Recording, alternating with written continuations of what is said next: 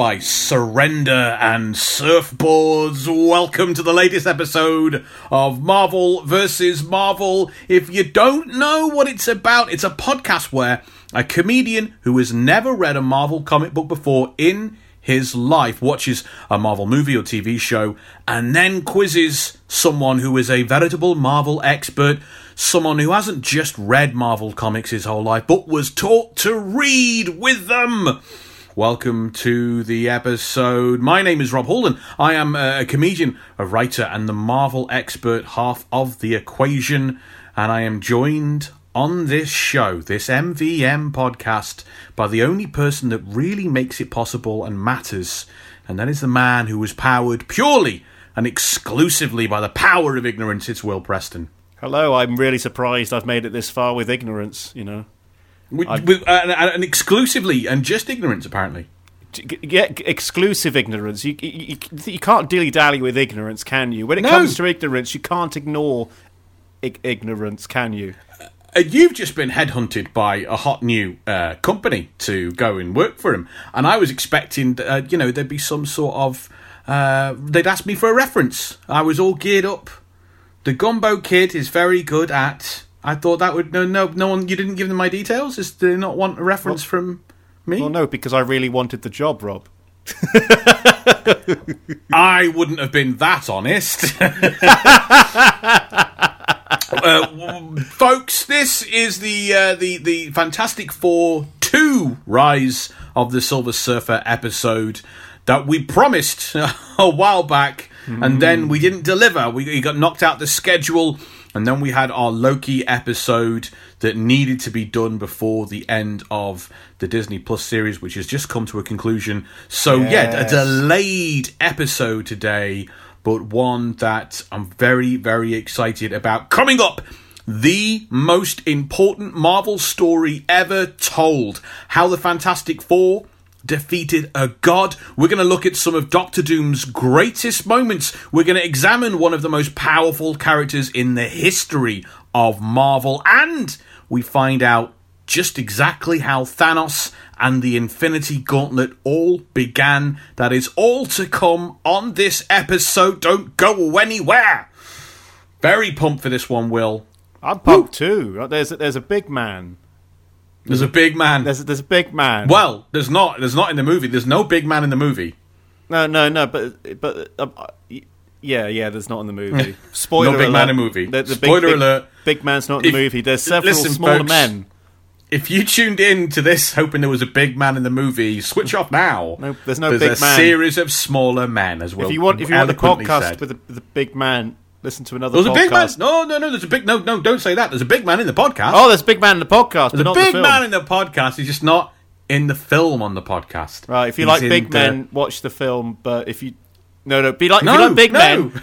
Don't watch the film. Listen to the podcast. Listen to this podcast. um, we're going to send out some big. Speaking of big men, we got to send out some big thanks to Dan Walsh for our awesome new remastered theme song um, that's been on the last uh, the last episode.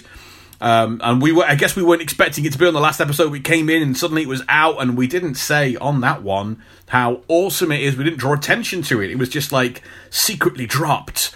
Um, Dan Walsh, the best banjo player in the entire country of these United Kingdoms. Um, he's somebody I've known for, for, for, for donkeys years. I saw some of his earliest gigs uh, when he was too young to drink in the pub he was oh, playing in. Wow. Um, and he's just gone on to success after success, touring, you know, Canada and New Zealand, and, and being featured on BBC Radio Four, and and and just everyone in the kind of country um, and and folk world, folk world mainly writing about him over here in Great Britain.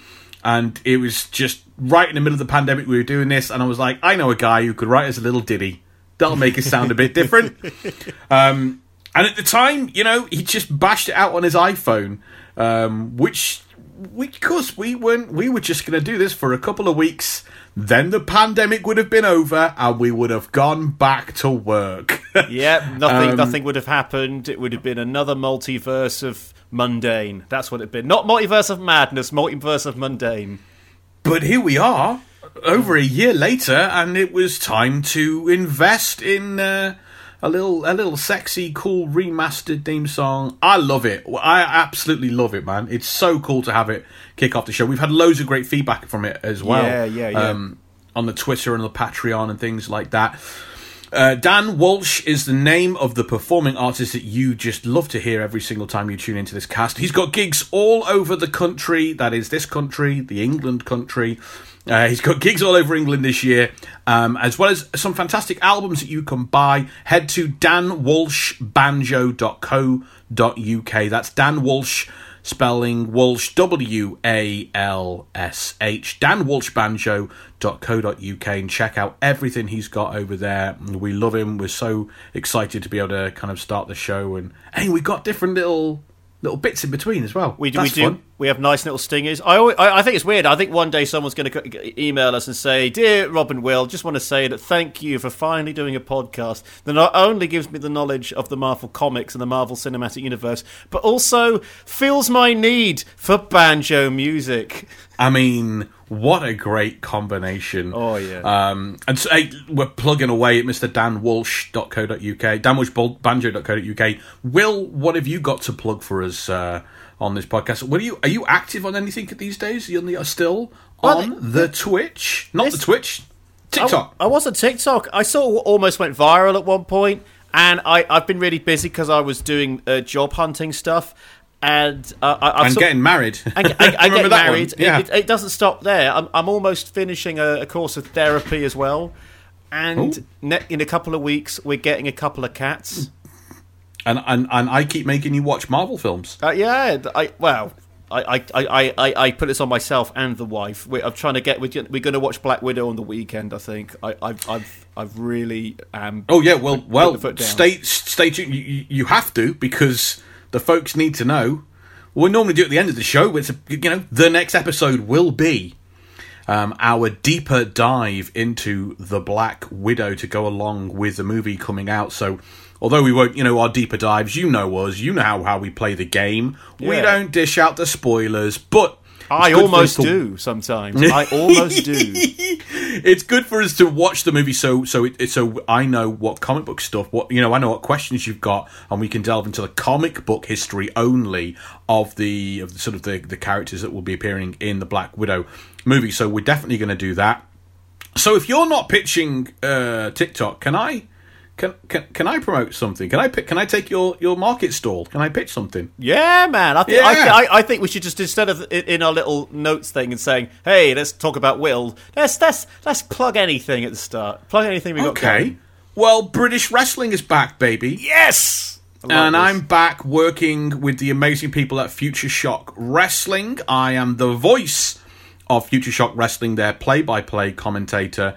Um, sometimes with a, a, dastardly villain by my side, and other times I, I call the shows solo. Um, so if you have any interest in, in, in, in professional wrestling, you can hear my dulcet tones uh, as the as the voice guiding the show. Head to futureshockinfinite.com and for just four pounds you can get access to over 200 hours of great shows featuring uh, wrestling superstars like uh, we work with Pete Dunne, Zack Gibson, Will Ospreay, Toni Storm, the Hurricane, stand back, and Hacksaw Jim Duggan. Ho! Ooh, that rings a bell. Um, that one. Of course, the two by four. Yeah. The American flag. A crazy man who screamed ho in blue pants and hit people with a wooden plank. You got you got to love wrestling, baby. Oh man, Um, that sounds good. We, we, we, we work some of the absolute best uh, guys in, in British wrestling and beyond, and, and I'm all over the show. So, futureshockinfinite.com and check out my, uh, my wrestling wares. It's time for us to take our regular trip into the dark and murky underbelly of ignorance itself. We want to go into the mind of a muggle. Will, Hello. you're the muggle. You're the muggle in question. Every time I come here, you're the muggle. Hello, Um, hello. You sound like a policeman, like an old British policeman. Hello, hello, hello. Who has the muggle there? Oh, same old faces. My natural instinct when, when, when any interaction with somebody from the south, I just assume criminal, and uh, I just my, my policeman instincts kick in. Thank you very much for that. so obviously we discussed the Fantastic Four in when the first time we looked at, at the, the original Fantastic Four, not the original, but the the first major theatrical release Fantastic Four movie. Had you in two thousand and seven? Had you had any awareness or knowledge or heard of Galactus or the Silver Surfer? Yes, I had. Um, do you want me to go into it, or is, was that an, a closed question? well, that's again. We never end. We never just end the segment. We go, oh, thank, oh, thank you. Moving on. That's the end Yeah, of the so- so podcast, two- guys. two- we just wanted to confirm that one question. 2007. You had. That's interesting. Yeah, oh, Is I- it I- I knew about song, Sil- lyric, band based. Uh, let me. Uh, well, it was several things actually. Well, first of all, I remember seeing the Silver Surfer depicted on the uh, single cover for "Surfing with the Alien" by Joe Satriani. Yeah. a guitar. Uh, where basically, he- he- he's one of those. He formed a supergroup. Joe Satriani. He's a guitarist who's virtuoso. He formed a supergroup with uh, Steve Vai and Yngwie Malmsteen, who are also guitarists. Who are just they are they are the worst. They are the worst kind of guitarists. Really good ones. the worst kind. Wait, what? Like, uh, because it's all about them. The ego goes through the through the roof, Oh. and they and it goes. It's too much. It's like okay, great. The bassist and the drummer and everyone else can just go away, and it's them going right. We're going to do a forty-minute solo now. It's like great. I get it. You're really good at guitar, but this is unbearable. Good news for guitarists who also murder people. You're no longer the worst kind of guitarist. it's now it's now guitarists who are pretty good. yeah, exactly. Uh, I remember seeing that, but I, I think my uh, my main uh, sort of exposure was again uh, Dial M for Monkey, the Cartoon Network cartoon spin-off from Dexter's Laboratory. Oh right. Yeah, he basically there was a spin-off where his his lab monkey was actually a member of basically Shield. It was a, it was a, it was a it was a homage to Shield. They had a helicarrier. The main character, the, the main guy had a had an eye patch, so it was Nick Fury. And in one episode, there was a Silver Surfer, but he was surfing on a big silver spoon. And and Galactus was pretty much Galactus, but they called him something else, and he was going to eat Earth. How like that is so what, what- Yeah. d- those references would have meant nothing to you. No, but but then then I found out they were actually based on comics because I knew this because they did another one called the Justice Friends or something. And you it was, mentioned that before. yeah, Yeah. it- yeah. You had like the Hulk, uh, Captain America, and Thor, but they're all changed around very slightly as not to. Uh, you know, get get sued. It, but Get it was, sued, it was, spend- it was a spend that homage. money. It was a homage, but yeah, they did that, and they had the Silver Surfer was very camp and very like going, "Okay, I'm gonna come and find the planet for you to eat," and it was quite, it was quite it tongue in cheek, and then they Hmm. uh, they make Galactus throw up throw up Earth at the end. That's how they save the day. So that's that's really interesting. I, I, I thought I assumed if you if you'd come across them, it would have been one of the cartoons, you know, because of course they had the the, the old Hanna Barbera cartoon. Yeah. I remember Hanna-Barbera um, which cartoon. Silver Surfer was in, and then we had a, a more updated uh, cartoon in the 1990s, which we are on course to get to uh, Ooh, yeah. later this year in our in our animated takedown. Um, but no, it was it was a cartoon, but just not a Fantastic Four cartoon. Um, yeah, there was an awful lot, and of course, Silver Surfer uh, features lyrically in a lot of different um, songs. Um, he became a a bit of a pop culture kind of icon in the 1960s, which we will get to. Let's drill down into the nuts and bolts of this movie. Fantastic Four: Rise of the Silver Surfer. 2007 is the year right before the beginning of the the MCU with with Iron Man, and also really right before um, Batman Begins. Let's not forget that th- those movies really changed the landscape of of what of what superheroes could do at the box office. Willie P, you're the man with the uh, the dollars and cent information to make sense of the dollars and cents. In fact, what can you tell us about this movie? I like that. We I like I like our many array of catchphrases. Uh, well, let's first start off with Fantastic Four, released in 2005, the previous film. Then the budget for this one was, of course, a hundred million. Sorry, I, I can't say that without sounding like Doctor Evil. One You can. One hundred million dollars. That's The how first much. time you did it, it was just normal. It was just normal, but I, I've now clocked and I've gone, no, I can't do this normally now.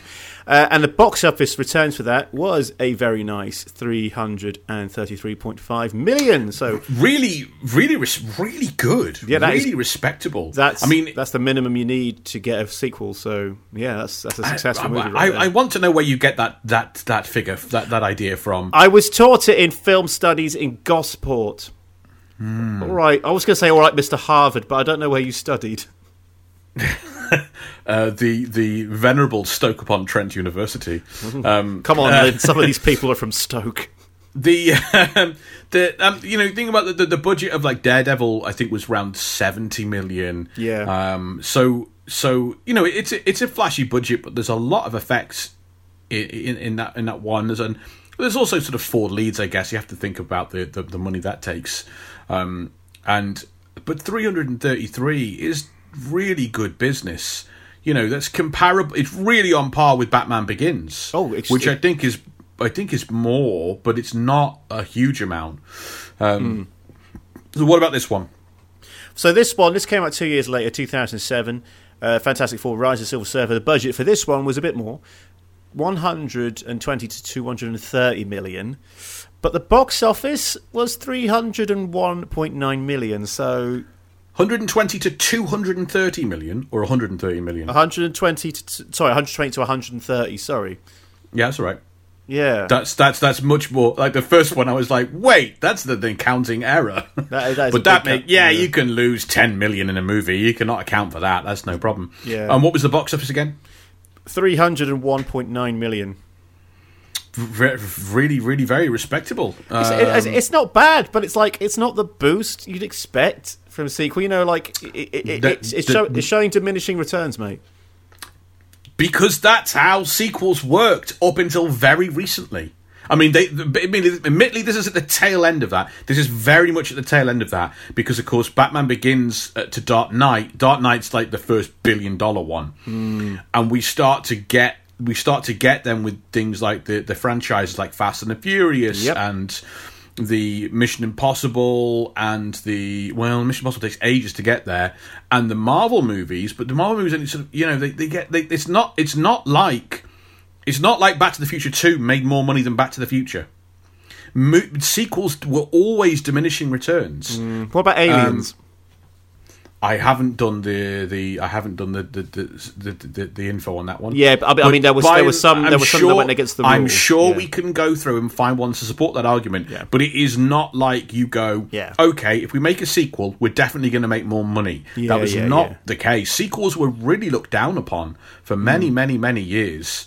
And that's why you have this outlier of, oh yeah, but Aliens is really good. Oh yeah, but Die, you know, not Die Hard because that, you know, but- Godfather Part Two. Yeah, yeah, absolutely. Um, so I don't think it, I don't think it's a knock against this film that it makes thirty million less than previously. Okay, that's fine. That's fine. I just like data. You know me. But speaking of data, uh, actually, no, opposite of data, he got some really interesting production notes about this film. Uh, we'll start off light, then we'll build up, if you, if that's okay. Uh, the film, this film, is the second live-action Marvel film to receive a PG rating following Howard the Duck. It's the also the first the first Fantastic Four movie wasn't PG. I don't know. I'm gonna have to That's double check Oh. that fact because I got the- I, I got I thought you were the guy big- with the data. yeah, but I got these. I got these somewhere else, and then I'm I'm looking at this now, going, does that mean the other ones were twelve? Hmm, it's, po- it's possible. There was a bit of a guess. violent one bit moment in the first film that I remember right, and I was like, Hmm. ooh, you know. And then Spider Man was a twelve. Yeah, that's right. Yeah, Yeah, uh, X Men mixed bag, isn't it? Because some of it's a bit, you know. Mm, I think they they, they bounce around the twelve. Not the Ameri- I don't think, I don't know if Ameri- I think twelve is a very new invention to Americans. I don't think they they had it around this time, or perhaps they did. Yeah, yeah. Also, a third film was planned, but due to conflicts between a director and Jessica Alba, and the producers having trouble finding a new director of planned Silver Surfer spin off, the franchise ended up in development hell. A bit of a shame, really, because, like, okay, I know I said diminishing returns, but there was still clearly enough financial interest to just get by on the third one. Absolutely. Yeah. Yeah. yeah, yeah, And and but this this it took. I mean, the, the the whole the whole Fantastic Four series was in developmental hell for a, for a long, I mean, for years and years and years. It, I think it's a shame. I think they could have they could have recast if Alba was done with the series, um, and I think they, they, they had a, a nice. Co- I mean, there was just I think there was scope to do more with the with the series, but there you go. Yeah, Yeah, I can understand that. Plus, where'd you? I mean, you'd know the answer to this, but I'd say, where'd you go from there? They've just done Galactus, and they've already done Doctor Doom. Where'd you go from there? But you probably know the answer to that. you don't do Doctor Doom in the second movie. Hmm. You do Galactus, and then you bring Doctor Doom back in the third for a big. You you know you, you tease him. You have little things he does. Maybe he steals the power in the final like post credit sequence to set up the next movie. But you just you know Yeah. as, uh, in terms of other, there are, there are plenty of other. You, you know, you have you have the Kree invasion, you have the Skrulls, you could there's the, you have Atlantis attack the the surface world, and you have Namor and Doom teams up with. Namor. There's loads you can do. See, that would happen if it was an MCU movie for sure. They would set that yeah. up. They would set that up so much. Um, it's an interesting, interesting few bits of uh, information. Uh, the film, this film, almost made Jessica Alba quit acting altogether. Whoa, Yeah, this is serious. Uh, she said, I remember when, when I was dying in Silver Surfer, the director was like, It looks too real. It looks too painful. Can you, pr- can you be prettier when you cry? Cry pretty, Jessica. That was from an interview, she said. ah, Imagine that. Yeah, that's that's a real. I mean, she's she struggled. Um, in I think she's struggled with uh, typecasting for for a long, long time. Um, and uh, you know, she she can she can she's a very very capable actress. Um, so She's got, she's got chops. Yeah, She's got chops, yeah. But, but, but yeah, it, I mean, it's pretty, like I know Brad Pitt, Brad Pitt has talked about. Was it Brad Pitt? Or was, it was I think it was an actor. Yeah, it was Brad Pitt. Um, and um, who's the who's the Irish? The, the I, I want to you know he's not young anymore, but he was the young Irish actor. He who plays Bullseye. In oh, Colin Farrell. he certainly has talked about this getting to it getting to a stage where casting people and the public stop seeing you as like this gorgeous human first and foremost and them, all they can think of when they look at you is wow you're gorgeous so that you can actually get some roles where you act i know brad pitt has been in some similar situations i think jessica alba suffers from that as well because i must admit you know, I don't. I'm not consciously trying to objectify her, but but a lot of the time when I'm looking at her act, I'm going, "Wow, she's gorgeous! Yeah. Holy crap, she's good looking." Um, Yeah, and I, I- guess I- may- I maybe. Maybe Chris Evans, you know, in this movie, you know, kind of is, is in a similar position, I, I would say that too. You, but, you, you, but perhaps he's not too perhaps he's not too bothered. Um, or as bothered as much, you know. Alba with Dark Angel and, and I guess maybe Sin City as well went through a lot of this at the time. Yeah, yeah. Uh, and as she also said, and then it got me to thinking: Am I not good enough? Are my instincts and my emotions not good enough? And so I said, uh, "F it! I don't care about this business anymore." That was that was an interview she, where she said she was almost going to quit. And the uh, she also uh, complained about me being made to stick to the script, insisting that good actors never use the script unless it's amazing writing. All the good actors I've worked with, they all say whatever they want to say. Uh, What? what? that was basically you know you know you know they'd be told to stick to the script but you have this thing with actors where they go how about what's my motivation how about i say this they, you always have some input from the actors and i think she was basically uh, put in a place basically which wasn't They all say whatever they want to say. Good luck. Good luck with that, Jessica. they they some do some do if they have sway they do believe me uh, also she wore a blonde wig because her hair had suffered from all the bleaching in the previous fantastic four film Well, yeah wig. Wig, yeah. So it, she didn't have a great time. She didn't have a great time, is what is the short of it. Also, for most of the production, the filmmakers were not sure whether the Silver Surfer was going to have a voice or not. Oh, really? Yeah, Like he yeah. wasn't going to speak. Yeah, yeah. Originally, Lawrence, I don't know. Originally, Laurence Fishburne was keen to provide the voice of Galactus. He happily switched to the role of the Silver Surfer when it was uh, decided to make Galactus mute. Also, Doug Jones was not only going to do motion capture, but also potentially voice for the Silver Surfer. However, he was later replaced with Laurence Fishburne. Jones's voice for the Silver Surfer can be heard briefly in the first trailer. Also, it's like a, almost a, um, a Vader situation. Yeah. oh! White guy plays the role, black guy does the cool voice. Have you actually seen the footage of uh, David Prowse doing his lines to Darth Vader? Yeah. And, and we can hear his a West Country accent. Oh! Brilliant. You should have done the whole movie like that. I know, I know. Did you ever see the Bill Bailey bit about it? He goes, Indeed, All yeah. right, action. You're a traitor with the Webble Alliance. Oh, the force is strong in this one. Sorry, I love that bit way too much.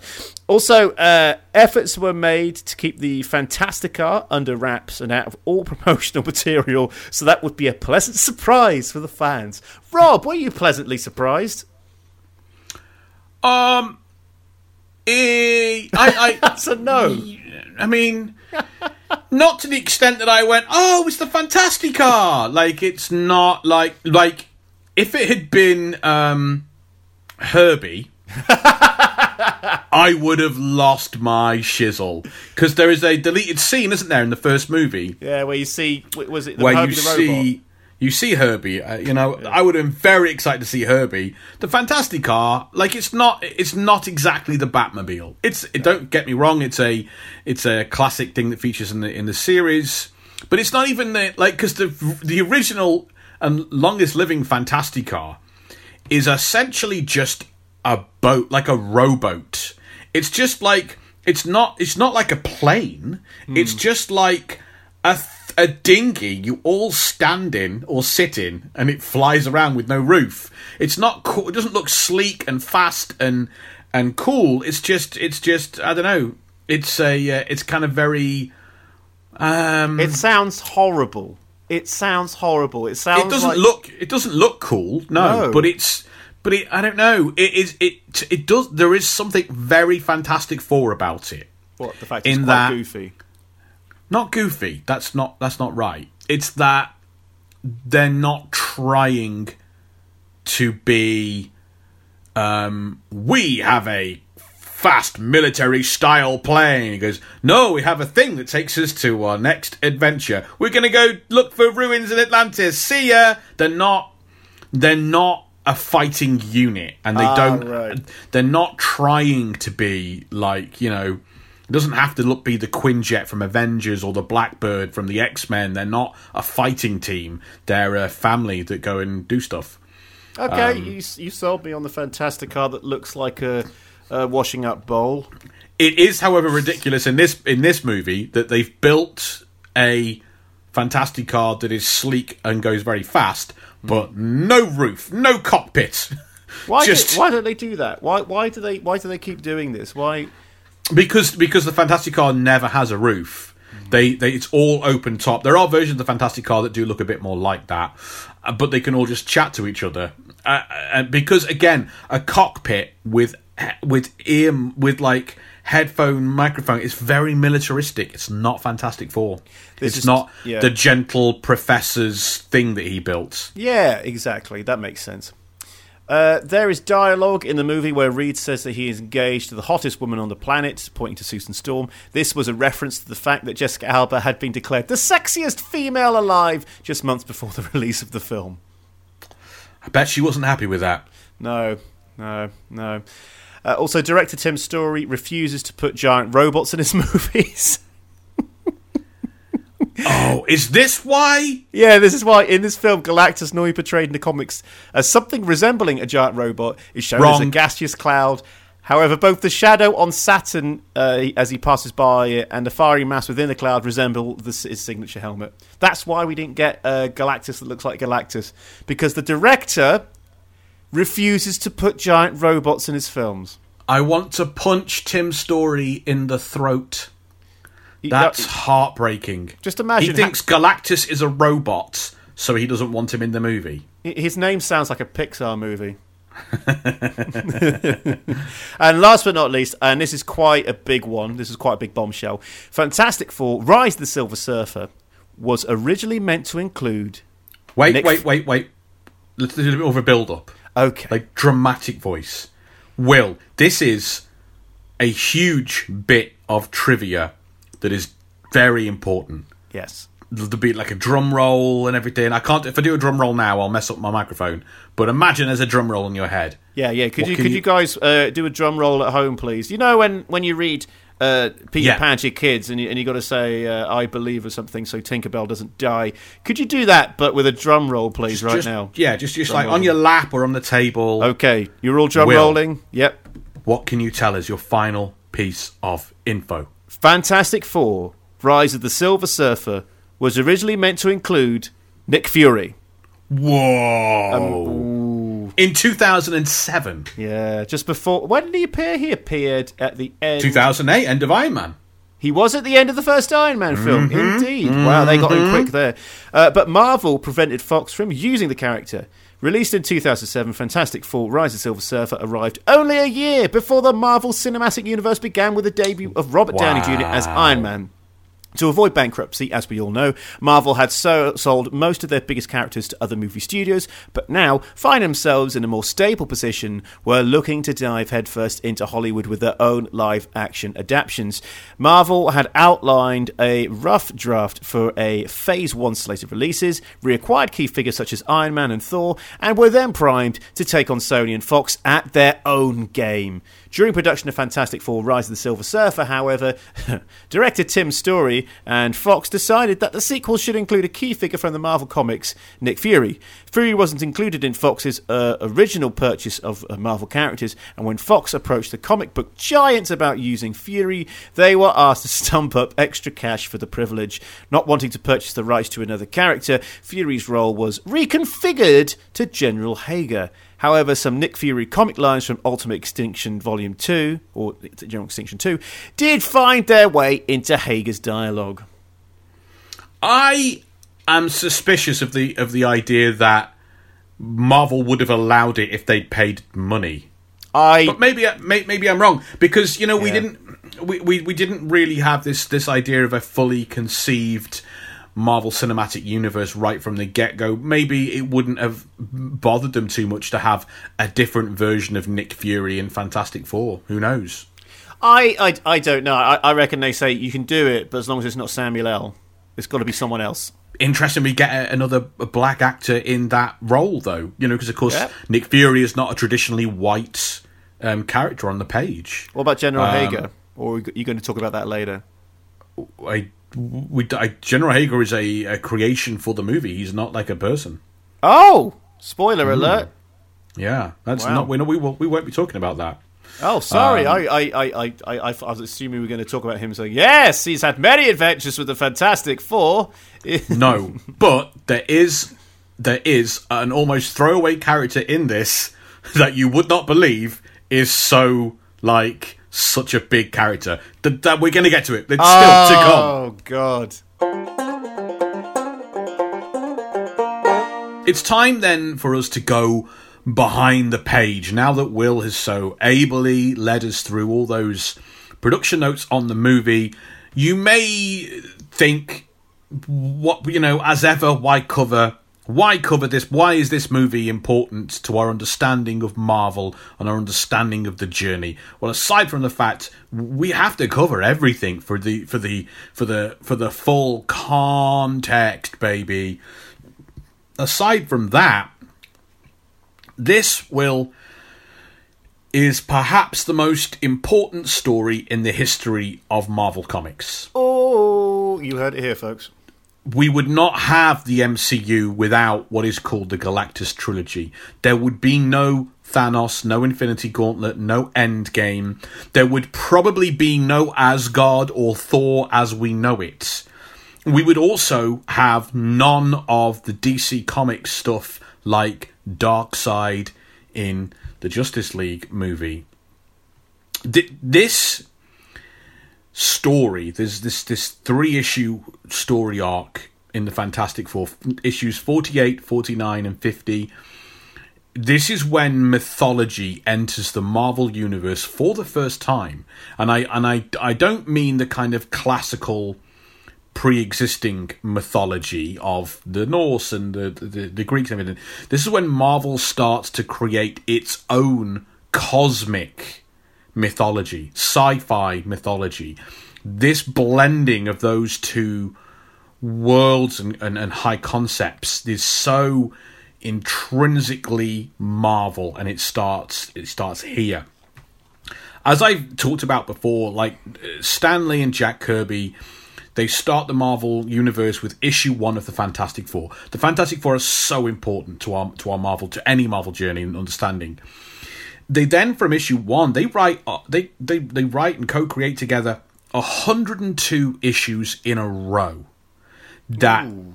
establish pretty much every single thing we currently love about Marvel. It's all in that run, maybe aside from Spider Man. Like Stan and Jack both have these I- these ideas for doing something very different with this particular story. So they they've been um, if you haven't heard before, Stan Lee is is is a writer. Jack Kirby is an artist and a writer, and they're both very much kind of very solidly equal partners when they work together. Although Fallouts would dispute that, and it's very hard to kind of work out what happened when because one guy says I did everything, and the other guy says we worked together. But they've been really creatively ramping up during their Fantastic Four run and changing what comic books could do. Superhero comic books, superhero superhero stories were were, were bogged down for decades. Yeah, for decades with clashes between superheroes and criminals, like petty criminals. Yeah, like almost every adversary in, in, in, the, in the 50s and 60s was some variation of a bank robber or a gangster. Yeah. Sure, they've got like bright, colourful costumes and powers and weapons, but the Green Goblin and the Joker and all of them are just fancy robbers. That's all they are. Robbers with a bit of flair. And okay, those characters would, would in, in subsequent decades become more sophisticated. Yeah. But the 60s, 50s, and 60s, they're nothing else, right? With the Fantastic Four, Stan and Jack are, are, are just flexing these creative muscles. They're just growing bolder and bolder with these science fiction concepts, like all the time. Guys in costumes robbing banks was just way too pedestrian and ordinary for the Fantastic Four. They that that comic was about the fantastic. Um, this run of theirs is when we discover there's an underground world of monsters living underneath us all. That's the first issue. We meet the, the shape shifting Skrulls. We go on to meet the the noble warrior Kree um, aliens.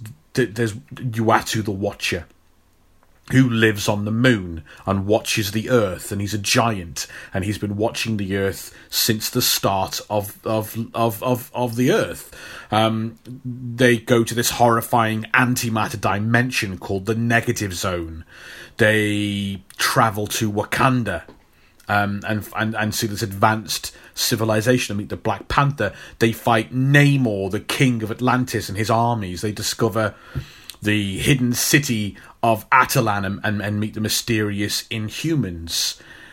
Like, it is so far beyond bank robbers and gangsters. It's unreal. Like the characters and concepts in the Fantastic Four in this this run, they expanded the Marvel universe in incredibly, and I mean they expanded the scope of what the Marvel universe was and could be, and and they they they blasted through these perhaps pedestrian ideas of guys with with funny costumes robbing banks and trying to take over the criminal underworld and they just expanded the imagination and these things have lasted forever in the Marvel universe. It's just hit after hit after hit with these stories. It's like the glory days of the Beatles and the Stones all rolled into one.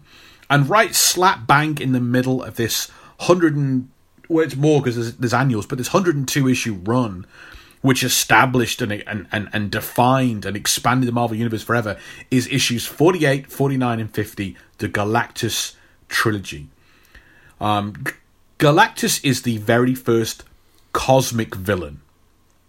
The first, there have been alien invasions before, but this is the first world-ending threat in, in, in superhero comics. There'd been uh, like Thor battles some rock men in, in his first appearance, and the Fantastic Four uh, face off against four Skrulls from another world in their in their second issue, and um, over at DC Comics, there's uh, the odd alien. Superman is regularly kind of plagued by Mister Mxyzptlk who is like an imp or a fairy, but we, we didn't have it. Like it's so hard to just get your head around how this didn't exist. We hadn't even seen like we we hadn't had proper Thor and Asgard stories in in, in 66 when when when Galactus Trilogy comes out like the Thor stories weren't there yet there was no there was no appetite or intention to write Thor in his myths it was Thor was relegated, as we talked about, to this very traditional superhero figure. He has a secret identity and he fights crime with a hammer. it's not like cool Thor stuff yet. And all those things are just mortal things, right? Rock men are just alien, mortal. They're mortals, but they're they're aliens, but they're mortals. The Skrulls Yeah. and the rock men and whatever. Um, they're just us from different planets with different faces. Uh, and, and and Stan and Jack introduce us to this this this cosmic being, a space god beyond all mortal life who eat who who who who comes to devour the entire world. That's that's his his his food is our entire planet as what he has to eat. And it's kind of hard to comprehend how mind blowing this story was at the time. Most people these days have grown up and, and grown used to science fiction stories being a major mainstream part of, of, of the fiction they consume, right? Yeah. Movies and TV shows. Of of the ten biggest movie franchises of all time, I think eight of them are science fiction based. but but the, the the Galactus trilogy is published before Star like 10 years before Star Wars transformed how everyone looked at science fiction. It's published before Star Trek is is in millions of TVs across the world. It's 3 years before we landed on the moon. And here are the, the these these the Marvel are creating these like these these stories about a cosmic god of death that is beyond human understanding, and it, it's it's it is it's it, just try hard to put yourself back to that time before all these leaps and bounds and imagination and understanding. Um, with this story, uh, Stan Lee and Jack Kirby very much wanted something beyond the the ordinary criminal, um, something fantastic uh, than all the fantastic things they'd actually already done. You know, something bigger than and bolder than Wakanda and the Black Panther and Subatomica, and something more threatening than Doctor Doom and, and the armies of Atlantis. Um, Jack Kirby gave an interview where he's talked about this three stories, and he said, um, I wanted to come up with characters that were no longer stereotypes. In other words, I couldn't depend on gangsters. I had to get something new. For some reason, I went to the Bible and I came up with the name Galactus. And, and there I was in front of this tremendous figure who knew very well, who I knew very well because I've always felt him. I, I certainly couldn't treat him in the same way I could an ordinary mortal. There were figures that had never been used before in comics. They were above mythic figures, talking about Galactus and Silver Surfer. Yeah, yeah. And of course, they were the first gods of Marvel. Galactus, in actuality, is a sort of god. He's beyond reproach, beyond anyone's opinion. In a way, he's kind of a Zeus figure who fathered Hercules. He is his own legend. Hmm. And of course, he and the Silver Surfer are sort of modern legends and designed in that way. And Stan Lee gives his side of, of things, saying, We felt the only way to top ourselves was to come up with an evildoer who had almost godlike powers. Therefore, the natural choice was a sort of demigod. But how would we do him? We didn't want to use the tired old cliche about him wanting to conquer the world. There, there were enough of world be of would be world conquerors in the Marvel universe and in the other comic book galaxies out there that's when the inspiration struck. Why not have him be not really be an evil person? After all, a demigod should be beyond mere good and evil. He'd just be hungry.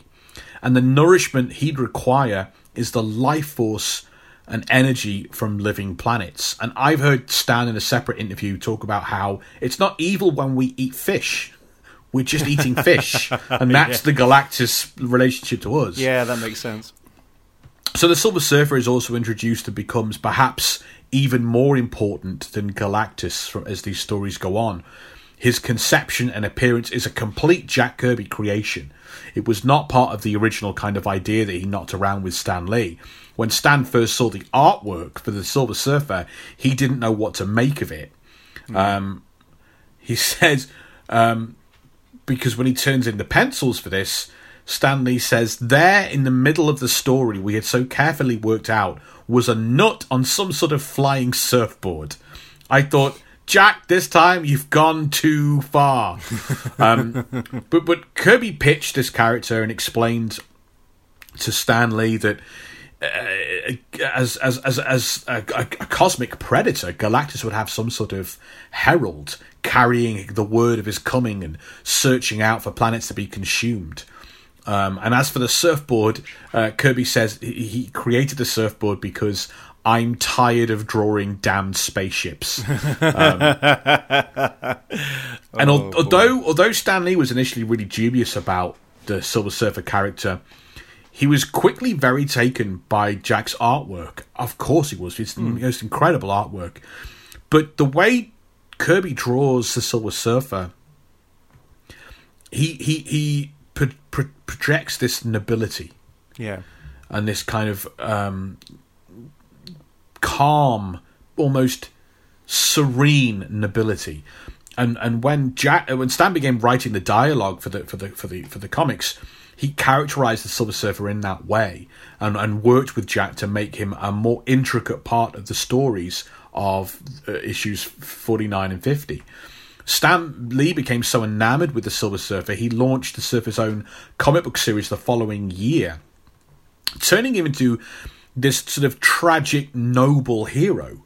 Stan was so attached to the character, he refused to let anyone else write the Silver Surfer for years. And actually, when eventually Marvel had Steve Englehart write some Silver Surfer stories, he was genuinely upset about it and, and spoke about that. Um, in the in the Stan Lee series, the Silver Surfer is portrayed as all sort of like the ultimate cosmic hippie. he has this um, this like much wider perspective on the world around us. Yeah, mm. Because he comes from outside, and it lets Stan Lee write about our worlds and the things around us through the eyes of an alien observer. And the surfer sees the beauty in our world and in people, and can't understand the the, the, the violent, destructive behaviour of of of Earthlings. And he he's this sort of is odd for for a, a, lead character in an action adventure superhero comic, but he's sort of almost a non-combatant, conscientious objector, um, who does have to step in and use his powers and, and, and fight, you know, fight off threats and evil. But he was really embraced by the, the kind of counterculture of the '60s, which is why he crops up in references to so many movies and and um, and and, and music and songs at the time. Um, the artwork in these three issues is genuinely incredible. I think it's Jack Kirby at his finest and his wildest. When the Fantastic Four encounter Galactus and his ship, to convey the vast scale and otherworldliness of what they're seeing, Kirby actually uses photographic images in the comic book for the background. So you have his drawn artwork of the characters, but with a black and white altered photographic images as well, which makes the whole thing look alien and also real within the comic book world. It's it's gorgeous. Mm. Um, Galactus and, and the Watcher both, uh, and the Watcher gets a really big part in this. He both have this kind of very Kirby esque combination of science fiction elements mixed with like ancient Greek and Roman design, which really helped to like mm. cement and create this mythic look to these cosmic characters. They are suddenly older than our civilization, even though they're from outside of it. They they're somehow tied to. They seem timeless and endless through being given these kind of these these science fiction versions of ancient clothing and ancient attire. The, the, the Galactus trilogy is a huge success. Um, Galactus was never meant to appear again, but winds up becoming one of the most iconic and important figures in, in, in the Marvel universe because fans wrote in every day after the, after the like constantly asking for more Silver Surfer, more Galactus, um, and and and this story had a huge impact on the rest of the comic books being published in in the world and, and throughout the time. Not only would you know Galactus return, but Marvel would start to introduce more and more cosmic characters um, on, on on the basis of the success of this sort of otherworldly mythology.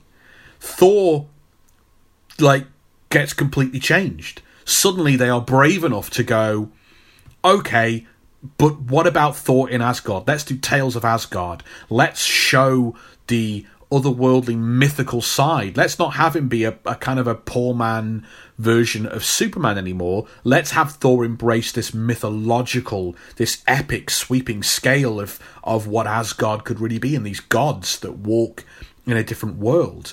And, you know, it would also, the mix of science fiction and mythology would appear many years later in, in DC Comics Jack Kirby would go over to DC and create Darkseid and the New Gods, which of course been in the, the recent Zack Snyder slash Joss Whedon slash whatever Justice League movie. And then he would return, very much in a similar vein to what he's doing here. Then he returns to Marvel and does it again with the Eternals, who we get mm. the movie of coming out um, quite soon. The Silver Surfer becomes a very enduring character um, and, and, and, and would prove to be instrumental in one of the biggest Marvel stories of all time. Uh, the writer Jim Starlin takes over the Silver Surfer comic book in 1990, and, and, and within the Silver Surfer comic begins this multi layered story arc featuring another cosmic character, Thanos, and his quest to obtain the Infinity Gems and build the Infinity Gauntlet the Silver Surfer comic book became hugely popular and successful because of that, and it's the launching pad for a, a redefined version of Thanos. It's a launching pad for the Infinity Gauntlet story. That's where it all begins with the Silver Surfer in the 90s. As much as we love hearing ourselves talk about Marvel, we also love hearing all of you talk about us talking about Marvel. Um, please, we, we, we implore you to get in touch and reach out. We love hearing from you guys. You can always find us um, on Twitter with a little short bit of love if you go to at Marvel Versus.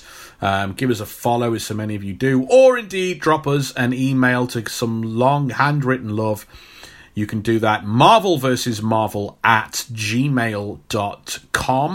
And we get not exactly inundated, but we always love when we have a bulging sack for you. Really? Well, what have you got for us in this episode? Oh, I've got a few. We got the first, first one I got here. Uh, King Canuck, first of his name, Lord of all Maple, wrote in. King of the Beavers! King of the. God, that sounds like something from a no, it doesn't. film. No, it doesn't. Beaver King. Come on. King of the That ended in 1999. very, very glad that did. Uh, the Loki deep dive was excellent. One thing I that I found online, however, that might be worth thinking about. Some dialogue in Thor 1 implies that Loki let the Frost Giants into Asgard to stop the coronation because he didn't feel Thor was yet worthy to be king, and was right, given Thor's behaviour right after the attack. And there's also dialogue and implication in Avengers that in the time between movies, Thanos tortured Loki a fair bit before giving him the mind altering Mind Stone right there in his hand. Both Is there? Mm, I, don't know. I don't. I've never. I've watched that film a lot, but okay. Yeah. Both possibly playing a role in how he was acting in the Avengers.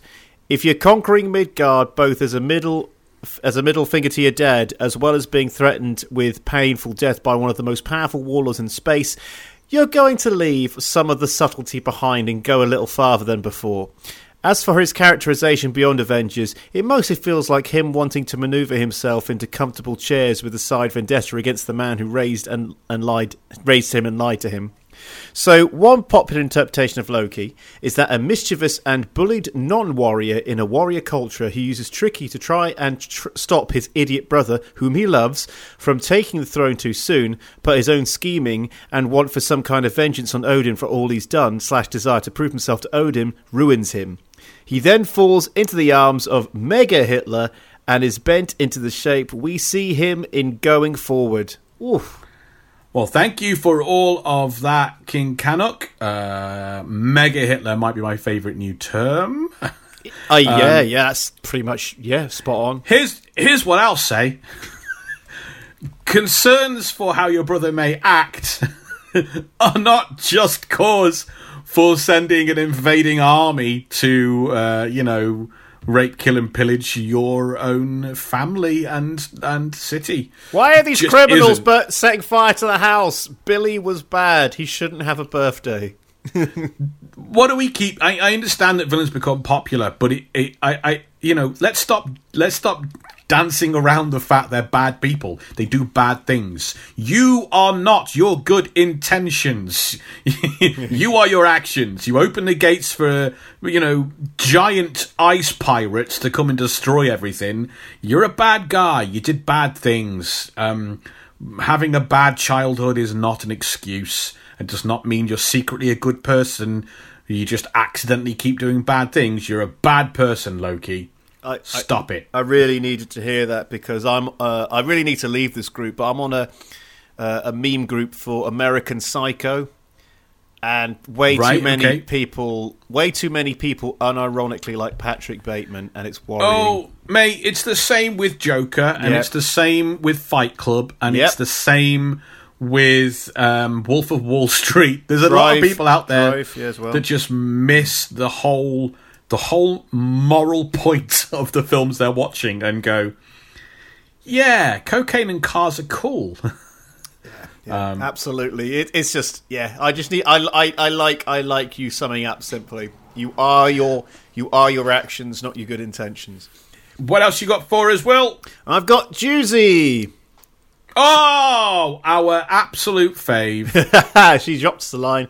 Hello, guys. Let me start by saying how much I love the Civil War episode. So yeah, much trivia. Yeah. yeah, it's a great episode. So much trivia. I could, I just could not stop listening, and I didn't. I played it on a loop for a week. Played it on a loop for a week. That's that's pretty good. That oh I, yeah. I mean, I, I, I wouldn't listen to my voice on a loop for five minutes. I mean, I, I did actually try listening to no, not try. I did listen to the podcast a bit at work because I was on Spotify. I went, oh yeah, I haven't listened to the podcast, and I was enjoying it. But then I was like, ah, that's my voice. No, to stop. It's really bad. But that just proves you're not, uh, uh, you know, a vain uh, uh, narcissist with no with, with no self awareness. It just means you're a regular person. It means I'm not my dad. Oh, where did that come from? oh, oh, knocking out some demons today. Sorry, sorry, that was a bit mean. Uh, anyway, have, she continues. Uh, have mentioned to my flatmate the muscle porn bit, and while we- wait, wait, wait when did we do a muscle porn episode? what? What oh, hello. When when he, he tries to drag a helicopter with his bare arms. That was muscle oh, porn. yeah, the big. You know what? Yeah, it was muscle porn. Yeah, not arguing with that now. That, I remember that, that it. Is a, that is a legitimate genre of porn. Uh, but and while we were both uh, not aware of how much Chris Evans was paid to hold that helicopter down, but he deserved every cent, we agreed that the terminology could not be more appropriate. I admit, loving Marisa Tomei's casting as Aunt May, I always I was always a bit amused by the fact that every comic book and previous movie had made both Aunt May and Ben look so old they could have easily been Peter's grandparents. I guess comics and cinema alike both kept enforcing the classic stereotype. Either characters are young and beautiful or they're extremely old with nothing in between. It is refreshing. That's a great yeah. point. Very, That's a great point, Juicy. It's very good because you think, oh, it's young, but she's not young. She's uh, how old is she in this? Well, let's also not forget that uh, people people ha- people have in recent decades stay, been, been hot. You know, you can be hot older now. Oh like, yeah. there's an awful there's an awful lot of looking back at, at certain celebrities at certain times and or people parents and going how old does this celebrity look here? Well, he looks 42. He's actually 25. You know, it's a bad, you know, bad hair, bad way of dressing, Yeah. the wrong kind of facial hair, um, and all that kind of stuff. Oh yeah, yeah, totally. It is linked to that. But yeah, very good point. Uh, nothing to read. Sorry, I'm just going up to where I was. It is refreshing to see things change. Also, I think Robert Downey Jr. and Miss Marissa flirting in this movie was a fun callback for those rom com fans like myself that saw them together in Only You and knew they dated back then. All the gossip. I did not know I that. a, a slice of trivia I didn't know either. I did not know that. Did not know that. Pre pre rehab uh, RDJ, I think I think I'm really spotty on on what he was up to. You know, it was obviously Chaplin, uh, but yeah. There was there was a line in the, re- the the recent episode of Rick and Morty which we both didn't like, but I just remembered it made me laugh. You just talked Rob Down Jr. He was essentially an animal. He woke up in bushes. Yeah, nothing. Nothing in that episode made me laugh for the first time ever. It was painful. It was. Let's, it was let's crack on. Anyway, Juice has got more good stuff. So yeah, I could go on mentioning all the things I loved about this episode, but I thought I would show my appreciation by doing the next level right thing and upping my pledge. Ooh, Damn right, we go. Is now Will a VIEP. There we go. That's She's a very important executive producer of this show. Damn right. Things are not back to normal at work yet, but my birthday's coming up soon, and I thought, what better present than a full bunch of new episodes for me to binge on and a clean conscience? Never stop loving your work. Oh, that is tremendous. I don't think it's never stop loving your work. I think I don't because that sounds like a good motivational Oh, message. sorry, I I think got my- never so- stop, comma loving your work. I haven't got my contact lenses in. I've had to increase the size of the thing for comfort reasons. But yeah, there is a comma there. Sorry, never stop loving your work. I, I like never stop loving your work. yeah, yeah. That's entrepreneur porn, you know, those kind of motivational Oh, nonsense. Yeah, yeah. But like, listen, we we we know times are hard around the world. We get that. We're, we you know we've been in the same boat. Doesn't doesn't mean you're not still guilty. I mean that's not changing. That's not shifting. Juicy knows. She accepts she didn't have a clean conscience, and now she does. And hey, the cool thing about us on Patreon and doing the right thing is, you're if you're not ready for us just yet, guess what? We'll be there when you are. Yeah, When them circumstances change, we're still going to be there. It's still going to be, you know, multiple episodes a month of that good good. Yeah, We're still here when you need to support us. exactly. We're never. We're not going anywhere just yet, matey boy. Anyone else?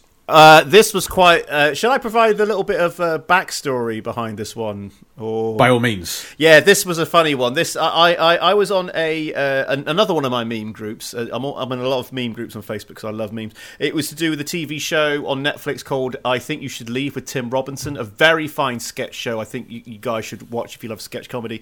And um, I posted something on there, just a joke, just about the new episodes. And then someone commented with, "Are you the Will Preston?" From Marvel versus Marvel, and I looked at that and I laughed for a solid minute. I went, "This is not happening. This never happens to me." And I went, "Yes." And then it turned out it, it, a genuine fan. Uh, and he was he was gushing in the right way. I, I, you know, he, we had a nice chat and everything. And he, he was a lovely guy. Anyway, uh, he wrote into us, uh, Joel Fawcett, uh, lovely chap. He said, "Damn you, Will Preston." I was truly starstruck when I accidentally seen you on our Facebook group this morning. There are three voices that have lulled me to sleep in my life Neil deGrasse Tyson, Morgan Freeman, and Will Preston. I'm Boom. oh, man. I'm going to start by telling you a little bit. I guess about myself a little. I love the Marvel universe. I was never good at reading, so I hooked uh, more onto the cinematic part of it. But I've dabbled into a few comics here and there, more specifically Venom and Spider-Man stuff. That being said, since the movie's starting coming out, I've been dying to know how much of it is in relation to the comics. Here's where you guys changed my life. I started. Whoa, whoa, whoa. Read that sentence again. I know I haven't got my contact lenses in, but I'm I, I, I, I, I'm going to read it again. Here's Yeah. where you guys changed my life. Oh, yeah. Okay. This now we're good. talking. We're not going to do the rest of the episode. It's peaked already. I started listening to a podcast similar to yours, where one guy, where, where one guy, a self-proclaimed Marvel expert, and the others knew nothing about the comics. It was kind of annoying because all of all the swearing and criticism from someone who couldn't care less about the stories, and that's something we we we we're careful. We yeah, swear. we've, we've, we've, well, the, the, the, the thing about the Gumbo Kid Yep. is he has an unashamed enthusiasm for all of these stories and things that he hears about. It's not like it's not like I don't read those comics because I think comics are dumb and stupid. He's just never read them. Um, yeah. and we've we've heard some of our competitors out there. We know what they're like. We know where they fall, uh, and we know where we where we soar. Ooh, okay, Ooh. that's good. I'm glad no names were mentioned. We don't want to fight just yet. Uh, another Google search went on, and I found you guys exactly what I was looking for. I'm on a super tight budget, being a single father living in a country that's so messed up that uh, 85% of what you make goes to the roof over your head. Don't get me started. But you have Is, to give. that country London? no, I, I think it's Canada. I think he's Canada. Okay. I think he's Canadian. Uh, but you have to give uh, credit when credit is due, and it's time. Uh, I, I I did the right thing. I cancelled my Amazon Prime subscription. Say it again. I cancelled my Amazon Prime subscription. So I could finally sleep at night instead of the guilt Yes. that eats me alive for my selfish ways. Yes, yes, Joel Fawcett. Yes, I almost that is right, as you should. There we go. That's that. You're ticking all the, all the boxes. I almost could cancelled my Marvel Unlimited subscription because I know you guys prefer the bricks and mortar, but I've read almost 100 comics in the last month thanks to you guys and Marvel making it easy for me to read. The two places in town are garbage. One of the owners admittedly never read a comic, and the other one is run by one of the biggest nerd a-holes you have ever met. I'd ra- much rather give it to Marvel and a little bit to you guys. Uh, I'm sorry, it's not much. I don't It's have. support. It, Joel. You're not just consuming; you're contributing. You're keeping the lights on. It's support. There we, love go. you. I don't have any requests, but I would like to know of if maybe you guys were thinking about doing Agents of Shield. Yes, we are thinking of doing Agents of Shield. We are thinking of doing that definitely.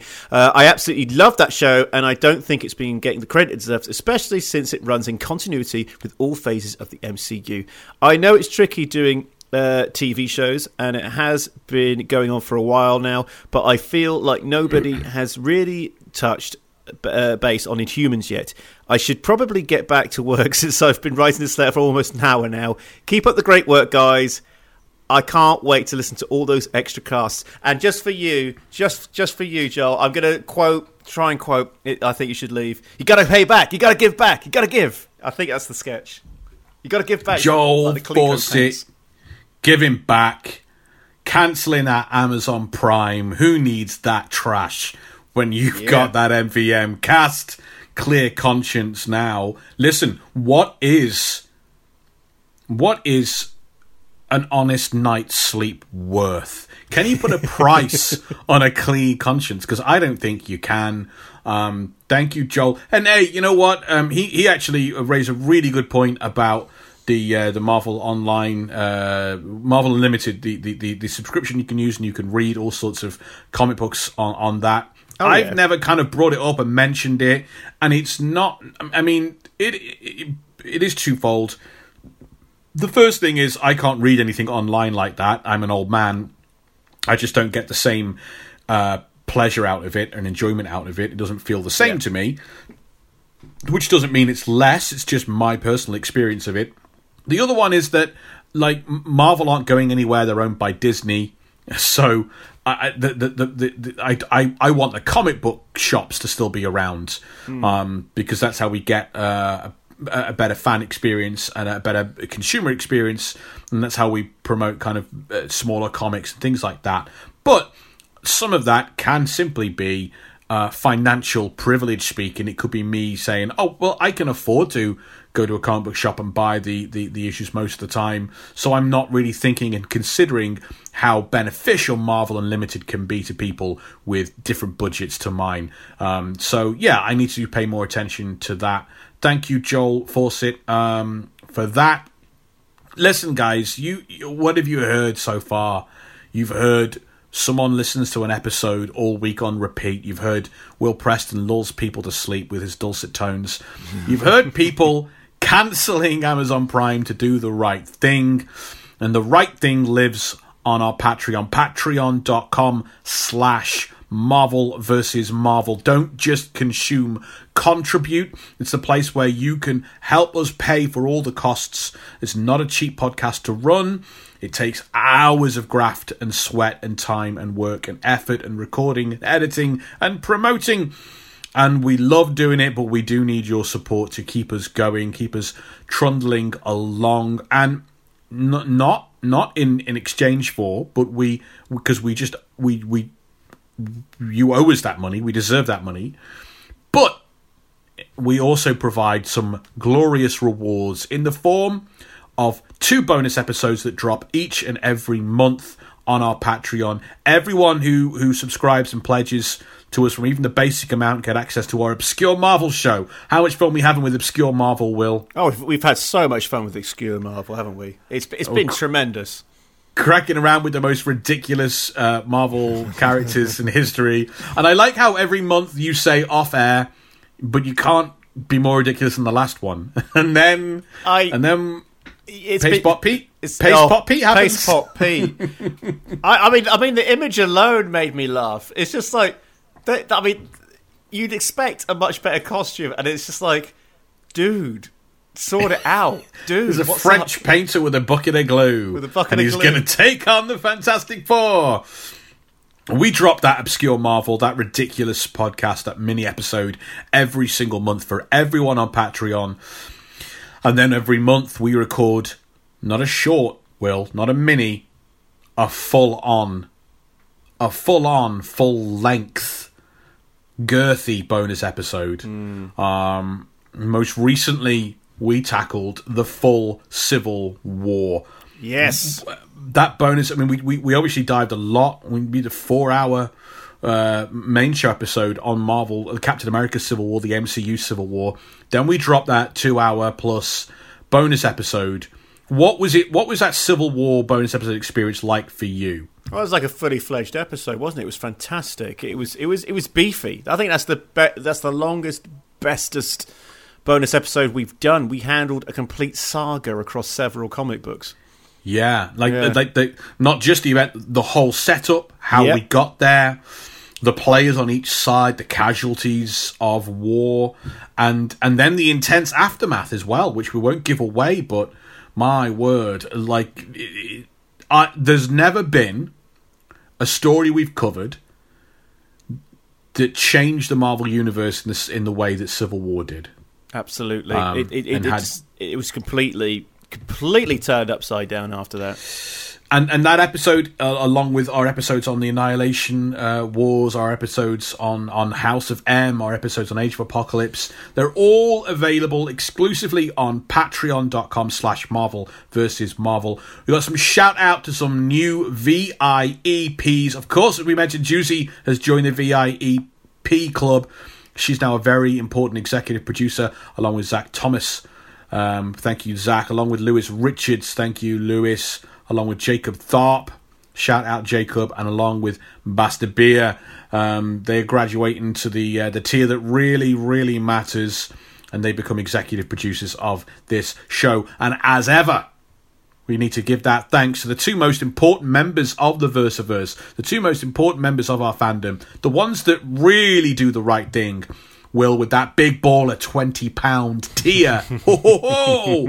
I'm talking about mega supporters Mikey W and Peter J. We love all you guys. We love those guys most because they give the most. They contribute the most. Um, so head on over to patreon.com slash Marvel versus Marvel. You can help us out. You can communicate with us. You can keep us on the air. You can get yourselves a wealth of bonus, um, bonus content, bonus episodes. Don't just consume, contribute. Well, what stands before us, Will, is Fantastic Four 2 Rise of the Silver Surfer. And it, how it relates and plays into perhaps the most important Marvel story of all time. We've taken care of housekeeping, we've taken care of business, we've paid some bills, we, we, we've talked about the people that really matter the most, we've read some letters, we've gone behind the page, and we've looked at the production. Uh, trivia of this movie. All that remains is for you to do that thing and press play. Oh, yes, we're pressing play 2007 style on a DVD player we got from Argos. In outer space, a planet is drained and destroyed by a mysterious cloud before floating away to seek another victim. Elsewhere, a silver streak surfs amongst the stars before landing on Earth, startling some fishermen in Japan who discover that the water they're sailing on has suddenly turned solid. In Egypt, the surfer flies past the Great Pyramids, bringing with it a sudden cloud of snow. As the mysterious being flies past Los Angeles, it triggers a crippling power outage. So, a big threat is being hinted at here. Is there is it anything like this in the comic books? The coming of Galactus. Yes. Um, feels ominous, doesn't it? I Yeah. It feels like Independence Day. yeah. It, I I so we obviously don't like that there is no physical form of Galactus. It's a big But I- old I- cloud. I love this. I, I don't want to see him yet. Yeah. Uh, um, you know, I, I want it to be. I want this build up and this ominousness of it. Um, in the comic books, there's no cloud, but you you you do see the um, you do see the silver streak, the silver surfer streaking through uh, the universe. He goes through the Andromeda galaxy, and he he um, he is picked up on on the on the scan. We see him getting picked up on the scanners by the Skrull Empire. The Skrulls are aliens that have been already uh, introduced uh, several times. They go back to issue two of the Fantastic Four. We know they are like a uh, generally kind of like an evil warfaring race, and they have an empire they like to conquer, and they react with with uh, abject fear of the Silver Surfer. They know what he is. Um, one doesn't, and he is told to read his history books. so we kind of get an impression, an idea that the Silver Surfer has been around for a long time, and that the that the Skrull Empire fear him, um, and that the, the Skrulls set about c- trying to conceal their homeworld from the Silver okay. Surfer as he approaches. Um, in in in New York, we- like it's not power outages and you know the seas drying up, but when the Fantastic Four get back from their latest uh, mission, the the entire sky is on fire. All Wow. across the world, the sky burns with a fire that won't go out the the, the, the flames in in the sky uh, eventually dissipate and give way to this like uh, this kind of uh, ceiling uh, uh, of rocky debris. Like it, the entire planet is like covered in in like an outer shell of of of rocks um, that, that completely cover our entire atmosphere and and and and then the, the the powerful alien giant being known as the Watcher um, appears inside of of Reed Richards' laboratory. Um, the the Watcher had already encountered the Fantastic Four in in the past. They they kind of knew what he's about. He is an alien charged with watching um, the most important events in the universe, just observing them and taking note and bearing witness. And he appears, and he actually explains that um, the the atmospheric, the fire, and the rocky debris. He's responsible for that. They are um, illusions that he is casting, hoping to hide the Earth from the Silver Surfer. Ah, okay, okay. He is not allowed to interfere or take action, but he's doing this little magic trick, as it were. Um, that's that. This is how, in the comic books in the '60s, we start to have this. You know, the the hinting at the threat. The Surfer is coming. The Surfer is coming. Galactus is coming. That's really good. That's really good. Okay, continuing with the film. At Los, In- Los Angeles International, the Fantastic Four are held up as the power outages have delayed their flight plans, and Reed Richards and Suzanne Storm are to be married. After managing to get seats in economy class, news reports of the strange weather phenomenon have caught the attention of the world media, citing the effects as godlike. After the team arrives back at the Baxter building, Johnny Storm tries to convince a very busy Reed, who is working on some kind of vehicle, to have a bachelor party. After much prodding, he agrees. In the Eastern European country of Latveria, the silver streak flies past, causing a previously solidified Doctor Doom to suddenly awaken. I felt the, the the airplane scene at the start was silly in the right way. Like they, they, they, they kept the mood going for the previous film. Light-hearted fun. Yeah, I like But that. it, it is not. This is not trying to be a dark, you know, a, a, a dark movie, a dark, violent, or a dark, aggressive, or you know, it's. Zack Snyder would probably vomit at the sight of this movie. um, but No, know Yeah, it's, it's going too fast. Needs more slow motion. th- there is an awful lot of um, trying to show the team using their power. Like they, they loved. I call it. I call it um, the mask effect. Right. Yeah, it based on the movie The Mask. What they what they did is they they went out of their way. All a lot of the the, the, the comedy and I think what they think the interest was in The Mask was how can someone use their powers to solve everyday frustrations and Yes. annoyances, right? yes, and, and and that movie was despite not being kind of a superhero movie it was hugely uh, like because it was so successful i feel it was hugely influential on on a lot of movies that came after especially superhero movies or sci-fi movies they all want to show uh, we get, you know, what, what would your powers be like when you're on an airplane? So you get, oh, Johnny Johnny Storm doesn't want to fly coach, so he just flies. Reed Richards can can't get his bag into the overhead compartment, but he can stretch his stretch stretch, and and you know things like things like that. The mask effect, I always call it, and you know movies like from from from the mask on through to like Batman Begins. I think they all kind of kind of do that to sort of say, "What would you do, average Joe?" I love that. That's the mask effect. Yes, very well spotted. Very well spotted. So continue with the film. At Mr. Fantastic's bachelor party, Johnny invites some girls over who warm to Johnny and Reed, but ignore Ben Grimm, who heads over to the bar and drinks his troubles away. At the Baxter building, a group of military officials seek a meeting with Susan Storm, who she lets in.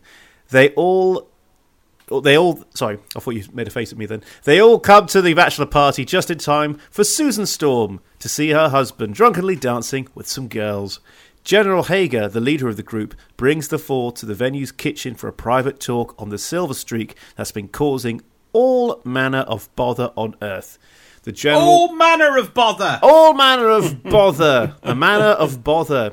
The general wants Reed to build a sensor within a few days, but he refuses because he has his wedding coming up.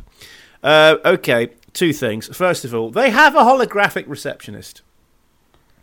Yes, sure, Okay, they do. that's cool. They do. I like that. That's cool. Are they? Yeah, yeah, That's cool. Who cares about employing Um, people? yeah. In the, Up in yours, the comic, job market. in the comic books, they tend to use Herbie as their like greeter and, and receptionist. Okay, um, and also in the comic books, like the downstairs bit of the Baxter building is like the Fantastic Four. Like it's a visitors center. You can go and visit and see like some of their, their clips and see some of their, their trophies and stuff and, and learn the history of the Fantastic Four and things. And there's a gift shop. I thought they just rented one of the floors, one of the rooms. Yeah, they but they rent multiple. You know, it's not always there. It depends. It depends on the stories, but there are ones where they have a you know they have multiple floors. Yeah, it's about at that point you just give the whole building to them. Mate, you saved the world. Could we at least have the building? Oh, they get evicted at one point because um, the other tenants want them out because it's too dangerous. Comes with the area. Comes with the area. They Also, yeah, they so- they end up having to move into like um you know a, a, a brownstone, um you know like a, a normal like three four story house.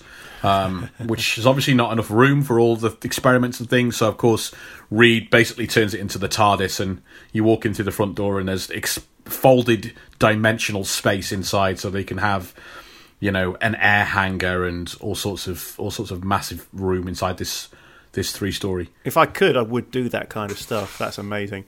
Uh, also, my second point. If you could, if you could warp and bend reality, you would. I, I, I, I would definitely turn Yeah, my yeah. two bedroom London uh, flat into some kind of Wayne Manor on the inside. Sure, yeah.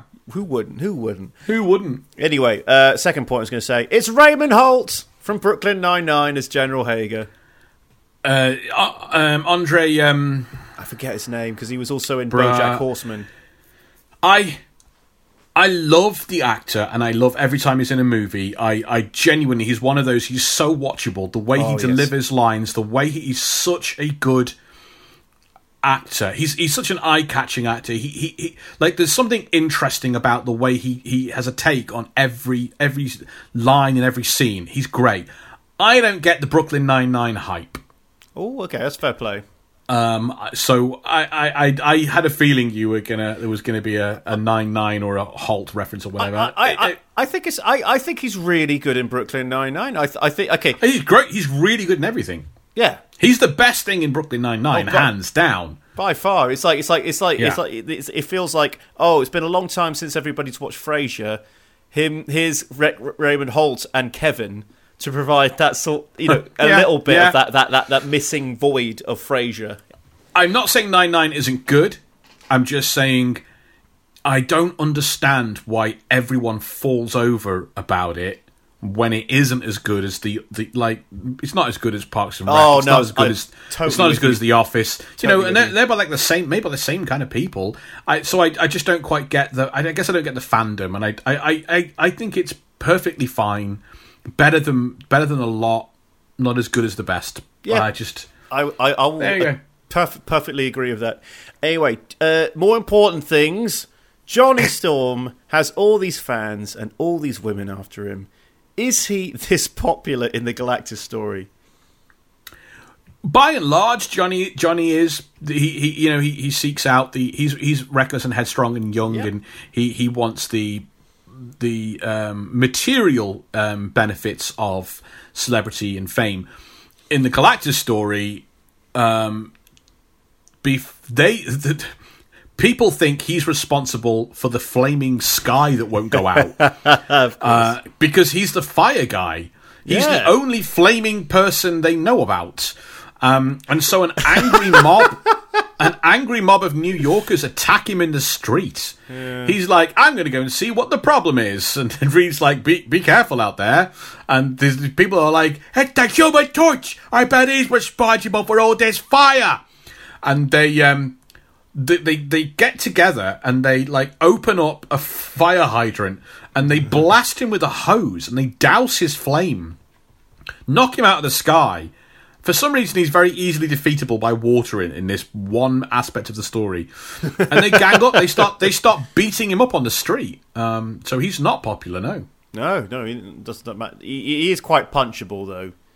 As smarmy as he is, he is quite, you know, he, you know, he is smarmy and quite punchable in some respects. Yeah, he's not this smarmy in the comics. Yeah. he's just a young teenager, headstrong. Yeah, that makes sense. Okay, back to the film. Back in Latveria, a metal worker nervously frees Doctor Doom of his bonds before being killed by the tyrant, who then removes his face mask.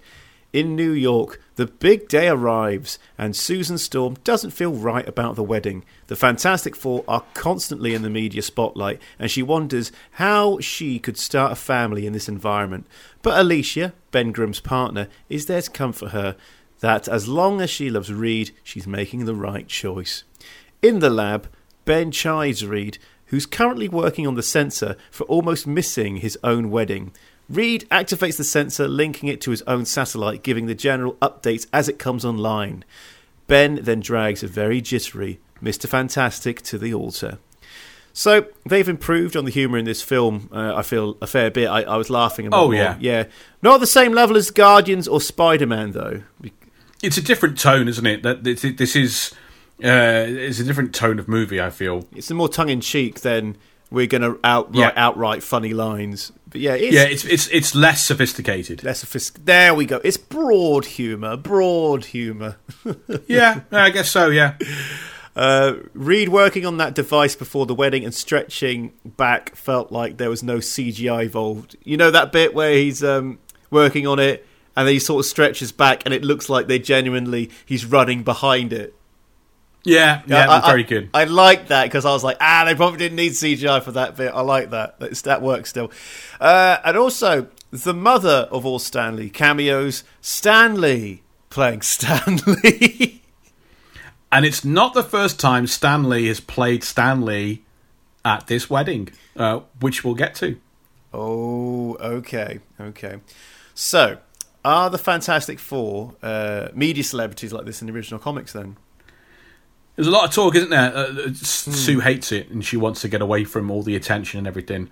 Um, and that's one of the really cool things that makes that makes the FF stand out. Um, the Fantastic Four stand out in, in from any of the older crop of pre pre war heroes, and really any of the Marvel characters of the '60s. They don't have secret identities. They are celebrities. Yeah. Um, the, the, from the for the first three issues of the Fantastic Four, they are kind of presented like Iron Man and Hulk as uh, the, uh, the, the early Iron Man and early Hulk as these sci-fi monsters.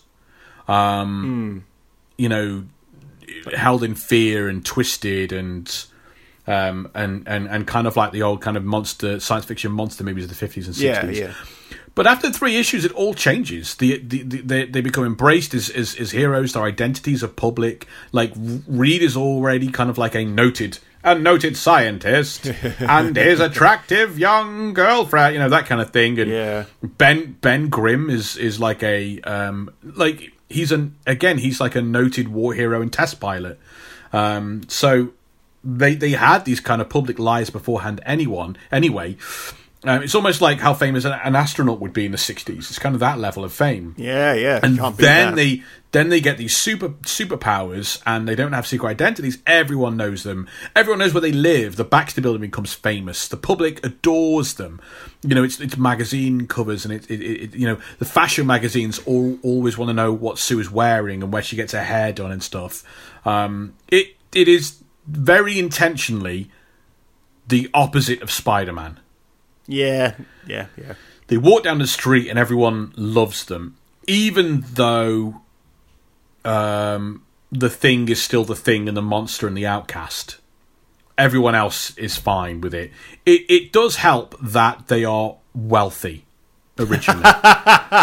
Reed's Reed's inventions make them yeah. well. It's the difference between being being kind of having notoriety and having and, and being and then being the Kardashians. You know, um, yeah, there there is an there is an aspirational element to it. We want to look like that. You know, they're not just they're not just. I mean, there's something about wealth that gives status and stops you kind of being freaks. I guess it helps that they're they're rich white people, or largely with blonde hair. I, I think was, that helps. I was going to get to that. I was going to say hello, social com- accidental social commentary on class divide and privilege. oh yeah, yeah, absolutely. Listen to me ramble on. Anyway, I'll get back to the film. Reed sensors pick up the Silver Surfer approaching uh, its next target, New York City, Sorry, New York. I don't know how I pronounce New York. New York City. New York. Sorry, I really, really uh, fumbled that. New York City. Just as the wedding is about to begin, Alicia casually lays in uh, Johnny for bit for being hard on Ben, saying he's jealous of him finding love. As Reed is waiting at the altar, his phone sensor picks up an, a- uh, an alert, but he puts his phone away as Susan walks down the aisle looking beautiful. Before the priest can start the vows, a helicopter obnoxiously flies by and wishes the couple a happy wedding. As the ceremony continues, Reed gets an alert on his phone warning him of weather phenomena approaching the city, interrupting his own wedding. Seconds after, Storm snaps at him for looking at his phone during their special day.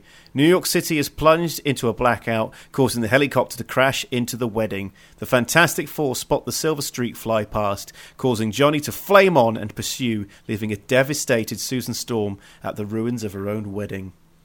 Ooh. I love the bit where mm. uh, Reed says, Johnny, you, like you got to go after it, and and he's like, oh, it, I'm wearing Dolce. like, Come on, And it's like, oh, flame on, I guess. it Burns gets- it all. Yeah. Oh, I love that. That's good. I, I, I don't know. 'cause- ah, Like, I don't care if you're monitoring something that could end the world, but you know, put your bloody phone on silent, or have someone else monitor it. Jesus. There's a whole army. Like, why you couldn't have just handed the thing, given them the little pad to the army, and said, "This will ping when something bad happens." I yeah I I because that's the thing. When I got married, I, I was worried. Oh, I've got to make sure my phone's on silent because this would be the mother of all worst times for my phone to go off. You know, Indeed, yeah. not that I'm expecting it to go off. I'm not that popular, but you know, you don't want it. You don't want it like a like an alert suddenly popping up, going, ah, you do do you want Amazon Prime? No, I'm getting married. Uh, also, if this uh, was part of the MCU, uh, they could have just called the Avengers to fill in while they got married. and just take over. Just take Yeah. over, just take over. But also, do Sue and Reed try to get married like this in the comic books? Uh, You know, did, you know, like in this kind of situation, or Yeah. Um, Oh, God, of course. Fantastic Four Annual 3 Bedlam at the Baxter Building. Um, and this is like. This this is. uh, uh, this this kind of marriage is a real seminal moment Hmm. in early Marvel because it really really highlights what Stan Lee and Jack Kirby and Steve Ditko and Don Heck and all those were building with this shared universe. Okay, Yeah. so it, it, it, DC Comics in the '60s, their heroes were kept very separate. Like you know, that each each character is in a different city. Like Green Lantern's in, in Coast City, the uh, Batman's in Gotham, Superman's in Metropolis.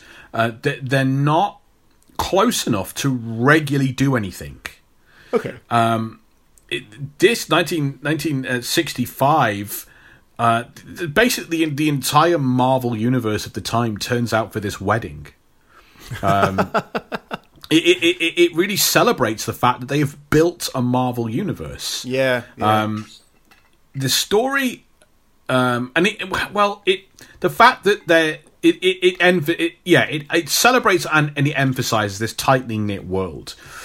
The story starts with this gorgeous Kirby splash page of um, in the in the foreground is a newspaper announcing the wedding, and at the top above it, um, holding the paper, is like an absolutely furious Doctor Doom. He's just freaking out. He's like gripping this newspaper so hard. He's like, "I'm gonna, I'm gonna mess this up so bad." Um, Shield works security um, at the wedding. Nick Fury's running security at the wedding. He's got mind scanners out on the door. A dude walks in looking all hoity-toity, and Ben Grimm is like, "I don't know who this cat is, but he looks wealthy. I'm gonna g- shake his hand and and give him the thrill of his life. He'll be telling stories forever about meeting old Benjamin Grimm. I mean, I don't recognize the guy." But I don't sense danger. And then Nick Fury like has his guys, his shield guys, swarm on the dude, and they're like, "We scanned his brain. He's being mind controlled. We've got all the scanners here." Um, eh, eh, eh, like, um, there's loads of high profile guests at the wedding. Like Tony Stark is there, um, and and I think Tony Stark's date is Millie the model. It, wait, wait, wait, wait. Millie the model. Millie the model is one of those romance comic book characters that Stan Lee wrote in the 50s. Oh, right, right, right. so this is not just doc- like noted New York physician Dr. Stephen Strange is there, Matt Murdock, the lawyer, is there. The Avengers and the X Men kind of turn up. This is not just that. This is also Stan saying that the Marvel Universe now incorporates all the stuff I, all the stuff we kind of put out in the fifties about there was a, there was a comic book about a model called Millie. You know, it was just a it was a teen romance, aspirational, fun, silly book. But he's like, yeah, that's the Marvel Universe too, and it's that first glimpse of, oh, um, I'm also gonna that medieval um, comic book I did in the fifties, The Black Knight. That's Yeah. part of the Marvel Universe. Those Western comics I did, The Two Gun Kid, and all that. The, the the original Ghost Rider. That's part of the Marvel Universe. It's kind of uh, this. He's just really getting bold with this idea of, oh, our universe can actually stretch all the way back to the 40s, the 30s, if we wanted to. We've got Captain America and, you know, all that kind of stuff. Um, so the wedding gets crashed because Doctor Doom uh, kidnaps and mind controls like every villain going. Like, Ooh. honestly, it's it's it's it's it's huge. So um, the the who would you know? Or you might not know these guys, but classic Fantastic Four villains: the Red Ghost. He's the the, the Russian guy with the super powered apes. All oh, they, they're all there. Um, the, the, the, the, the puppet master's there. Mole Man from issue one is there. the Mandarin, the Mandarin is there. Um, uh, yeah, yeah, Mole Man's there. The Great Gargoyle, uh, like Hydra, the Super Skrull. Wow. The, the, the, Cobra, the Enchantress, and the Executioner from Thor. Uh, all, all, all of Iron Man's villains are there. Unicorn, Melter, Beetle. They're all there. Everybody. Um, even our old spinny friend, the Human Top. Um, oh, superb. Uh, Reed kind of comes up with like they all just keep attacking, and, and all the heroes that are gathered there, the Avengers and the X Men and Daredevil and, and Spider Man, they all like do their best to just keep the villains from getting in and ruining the wedding. But it's like constantly battling a, a tide. It keeps coming in waves, and there's more and more of them. Um, and so Reed comes up with this way of, of you know teleporting all the villains away. So off they all go. Everything's back to normal. the very end, Shield then only have to deal with two troublesome men who insist they should be allowed into the wedding but aren't on the guest list.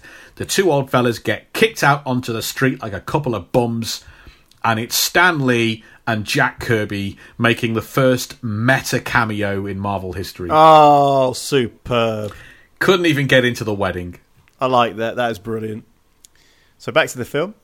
The human torch chases the streak, which turns out to be a humanoid alien on a surfboard, the Silver Surfer.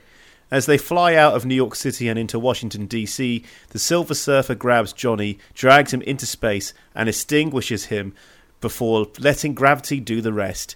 Johnny, unable to flame on, crash lands in a desert in the Middle East. In Earth's orbit, the Silver Surfer speaks to his awaiting master, telling him, Let it be done quickly.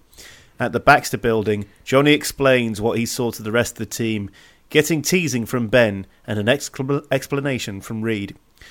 So I take it this is how the Silver Surfer makes his first appearance in the Marvel Universe. Um, not. I mean, yeah, sort of, but not really. I guess Yay. it's one of them. Um, we, we, we see him for the very first time, um, streaking through. You know, and the Skrulls picking up on their scanners, and we see the Silver Surfer, and we hear the sort of fear in the voices of these other aliens.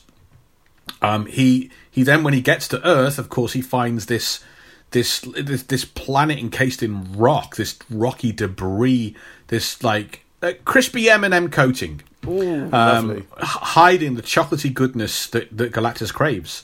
Um, but then he does; he finds Earth hidden beneath it. He, he's he, he he has these great.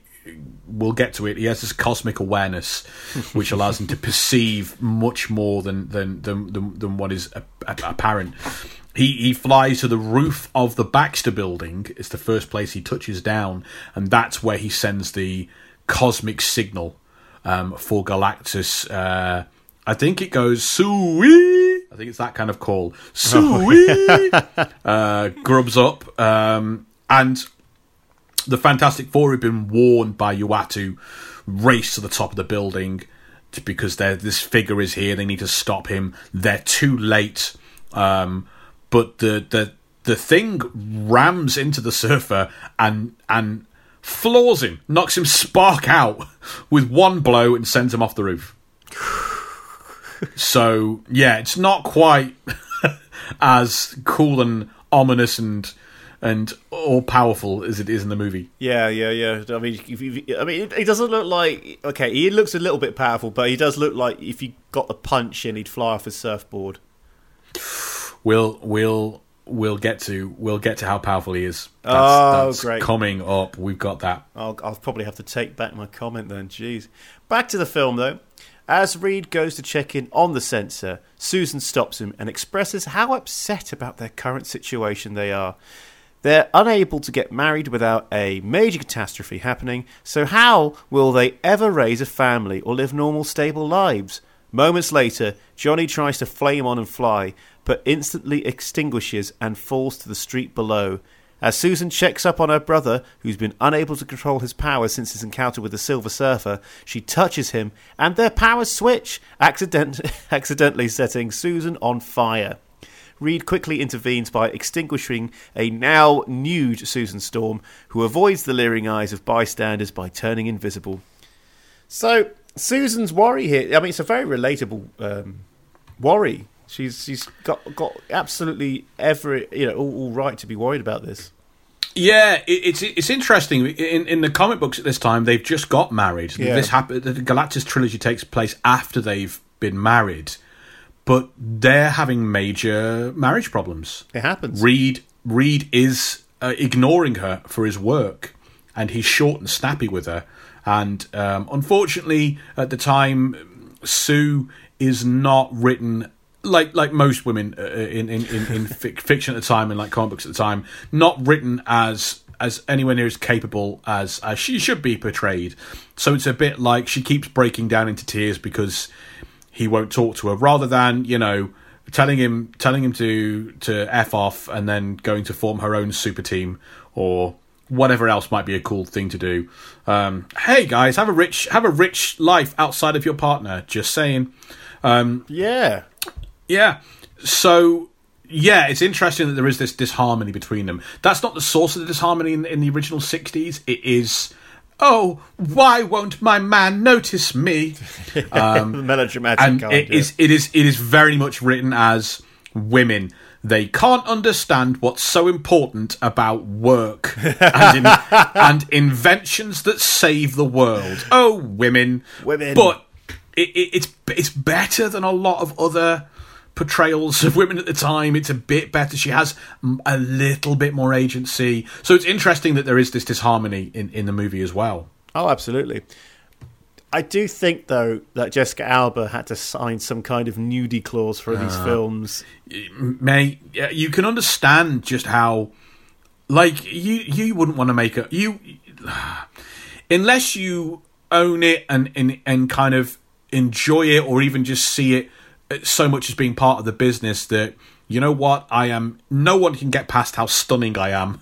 So all my roles are going to be like this you know it's like we said Sin City Dark Angel they all plied quite a lot on on that. I mean Dark Angel not as much but um yeah, it- you can clearly see that they, they they've got to have that so they can use it for promotional material. There's a little bit of titillation in a little bit of whatever uh, exploitation, perhaps in a in a family friendly movie. Not that anyone's going to think they're going to have anything you know raunchy going on in the PG, but they've obviously got to have it in there for the trailer and the promotional pictures and stuff. There was a phrase that uh, Dara Ó Briain used for that kind of thing. Something for the dads. Oh, it's it's an it's an that's an old old old bit of blue for the dads. That's an old old old line. Yeah, Is it- about, it's about light entertainment. Yeah, Something for the dads. It's just, Yeah. and he goes into it, obviously, but I love that bit so much. Uh, also, uh, have the Fantastic Four ever swapped powers like this? Okay, I've Okay. banged my head on a brick wall against a brick wall on this. I have been convinced ever since the first time I saw this movie that yes, they had. And not just yes, they had. I was convinced it was a classic story. Yeah. I was convinced I had I, I, I was aware of this classic story where they, they the, the, the cosmic power swap and but I, I, I- was I was looking it up to refresh my memory and get the right dates and stuff, and it's nowhere. It doesn't exist. The Mandela effect strikes again. I can't find hide nor hair of it. So this might be the first time that happens. I- I'm confident they, they did swap powers um, after the movie came out. I think during Matt Fraction's brilliant uh, Marvel Now run with Fantastic Four, what you call perhaps the Voyager period. I'm I'm I'm I'm con- I, I'm I'm sure they they they're they're having lots of cosmic power problems. I think they swapped then, but I was confident it happened in some sort of classic seventies or eighties story, perhaps John Byrne. But but I can't find it anywhere. So I I guess I guess I I guess it was just such a cool thing from this movie, and I think I really think it is a, a nice bit of fun. That's something something different and fun to do with the powers. Oh, absolutely, yeah. I mean, it, to be honest, I'm really surprised it wasn't done at some point in the comics. It just sounds like an obvious thing to do. You, you, Yeah, you know, you yeah. look at look at a sitcom and go, okay, you're going to have to do something with those characters, like the dynamic, dynamic there. You think of all the different combinations and different kind of stories. Yeah. yeah. I would have done Absolutely, that. I would have done that right away with Fantastic Four. Anyway, back to the film. Back at the lab, the Fantastic Four discover that exposure to the server has set Johnny's molecular structure in flux, allowing him to switch powers with his teammates through physical contact. This hypothesis hits home as Ben Grimm is turned back to normal, albeit a bit fiery, after touching Johnny, leaving the once handsome Human Torch into a slimmer version of Thing. Elsewhere, the Silver Surfer continues to fly around the planet. Reed takes time to talk with Susan about their worries, about their future together, and assures her they'll have the, t- the life she desires, even if they have to give up being superheroes. Little do they know, however, Johnny has eavesdropped on the entire conversation. So, Human Torch and the Thing's power switch, that made me laugh a lot. Yeah, we get less of their uh, brotherly antagonistic stuff in this movie, don't we? Which is a bit of a shame. So it's nice to see a little bit of it here. I would have liked more, but they are cramming like nine stories together into one hot, uh, you know, ninety-minute movie. So what could you do? Yeah, that's the, that's the thing. This, this film's 90 minutes. That's quite short for a superhero film, isn't it? This, I this is the I, I, I okay. This is the first movie I watched after Zack Snyder's Justice League. Ooh! which which I had to have a week, like a like five days in between, in the middle of that movie. What, what, what a lovely um, relief that must have been. Oh, number one, I enjoyed the. I think I enjoyed this movie so much more because of that. Yeah. Um, I enjoyed. I, I, I thoroughly enjoy. I know I didn't thoroughly enjoy this movie. I wouldn't stand up and say this is a great a great movie. There's loads of good fun stuff in it though, and I found so much more pleasure in this than I did in in in the Justice League film. And I was just. I can't tell you how elated I was. I was like. Yeah, that movie's told its story and it's over and it's been 90 minutes. Like, I started it late and I was still like, it's still a reasonable hour to go to bed. I'm very, as an older man, as a middle aged dude, I was very happy with that. I, I like that because I have a lot of films on my. F- I, I had a big film list while I was going through loads of films, and every now and again it's like, oh, two and a half hours, okay. And sometimes I wouldn't bother. And if it's like hour and a half, it's like, oh yeah. Even if I don't like it, I'm watching that. You know, Absolutely. yeah, So I was like, classic, classic. Uh, also, have uh, have Reed and Sue ever quit the Fantastic Four? all the time. All the time. It happens all the time. Um, Yeah, well. I don't know. Uh, yeah, quit might be too strong, but they keep leaving. So S- Sue uh, becomes um, pregnant with their first child, Franklin. So she leaves the active duty of the team Yep, yep. and is replaced by uh, Crystal of the Inhuman royal family. Um, Crystal is sister to um, Black Bolt, the king of the Inhumans and of course the Inhumans have a very long association with the with the Fantastic Four, and Crystal is kind of Johnny Storm's on again, off again boyfriend, uh, and she ends up marrying uh, Pietro Quicksilver. Anyway, she joins the Avengers at one point. Sue also later she quits the team. Uh, okay, there's this big love triangle between uh, Sue Reed and Namor the Submariner, who who wants to who wants Sue to be his queen, um, and and that leads to a huge amount of tensions with between Reed and Sue. They're kind of on the verge of divorce, and Sue leaves the team to get away from it all. And this time, she's replaced by Medusa, queen of the Inhumans. Medusa has uh, tendril-like, long, prehensile hair that she can control with her mind, and is super strong and can pick you up and th- put you through a wall. Um, Reed and Sue take a leave of. Oh yeah, there's there's there's a bit where uh, Franklin Richards, their child, uh, he he has uh, vast powers, but is a baby, and it's very dangerous and difficult, and they have to leave to look after her.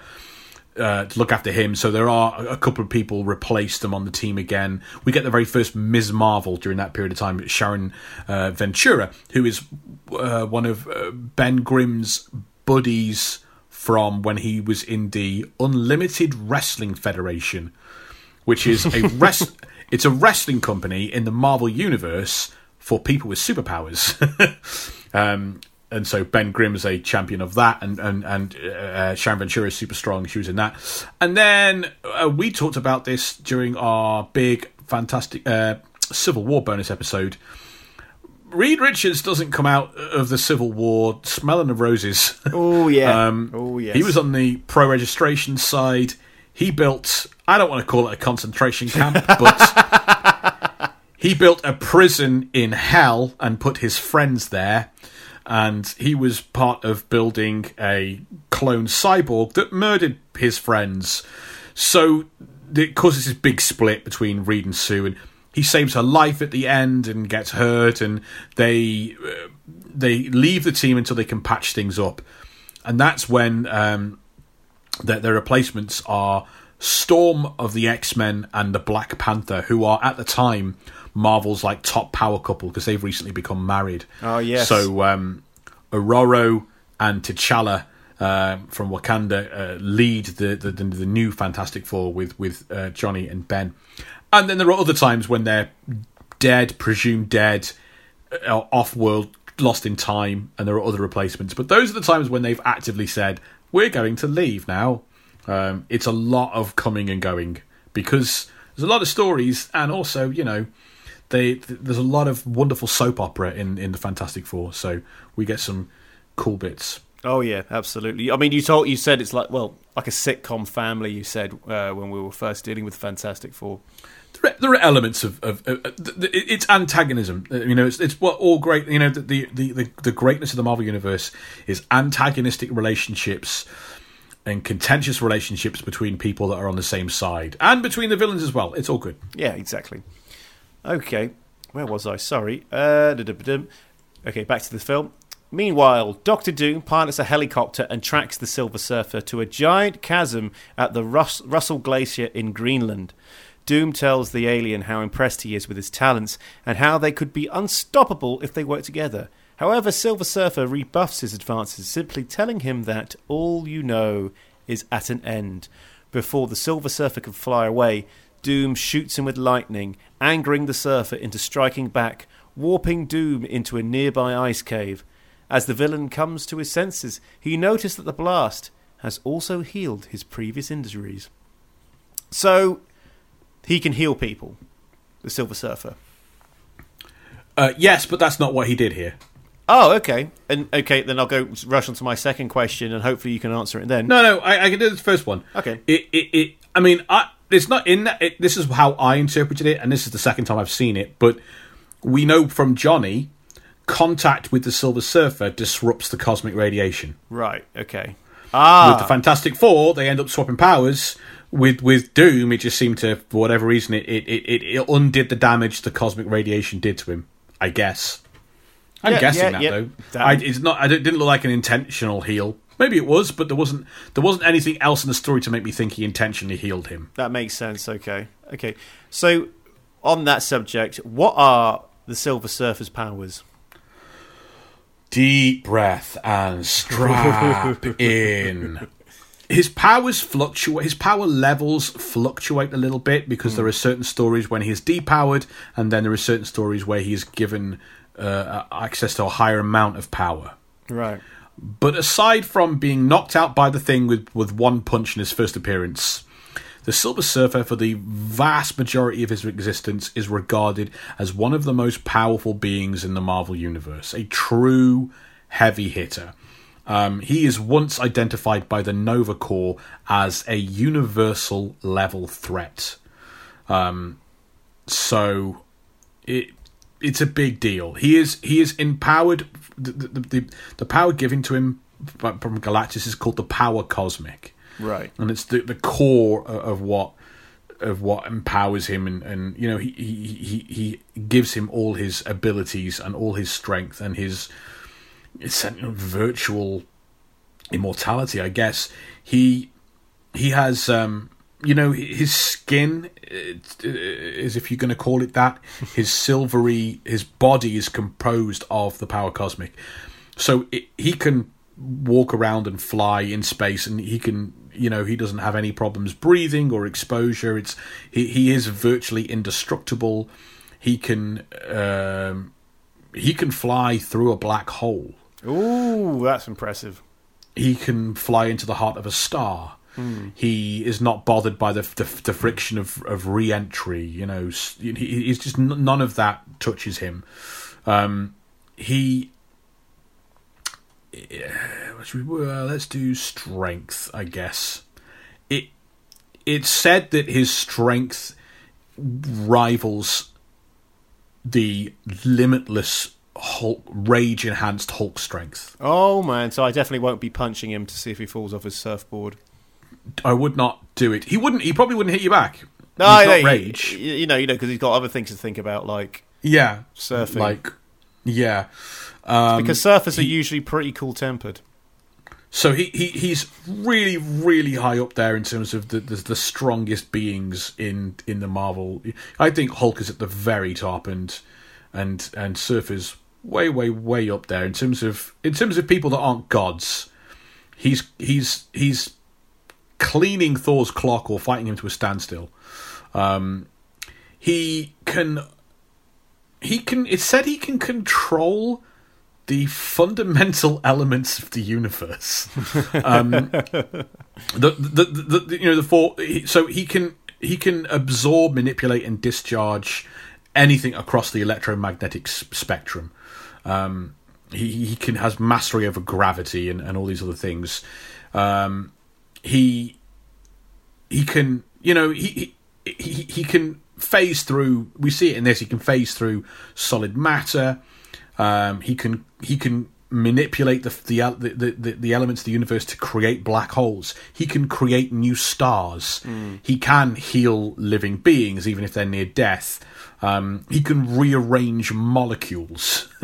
uh, and he has this cosmic awareness, um, which becomes really important. Him and Captain Marvel both have this. The the original Captain Marvel, it's this kind of it, it, with it, with the Silver Surfer. It, over time, it becomes more and more that it's his like peaceful, loving nature in in conjunction with the power cosmic that means he's just able to comprehend the universe on a much higher level of consciousness.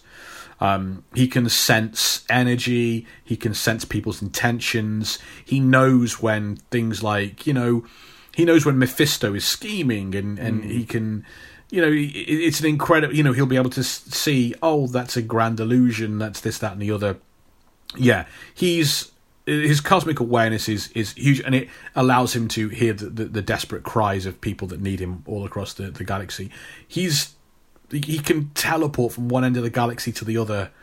He can teleport other people. It's just he's there are more. There are loads more powers. He's vastly, vastly powerful. Excellent, excellent. Okay, back to the film. At the Baxter building, Johnny angrily tells Ben and Alicia that the newly married Reed and Susan are planning to abandon the team, upsetting Ben because he doesn't like them keeping secrets from him.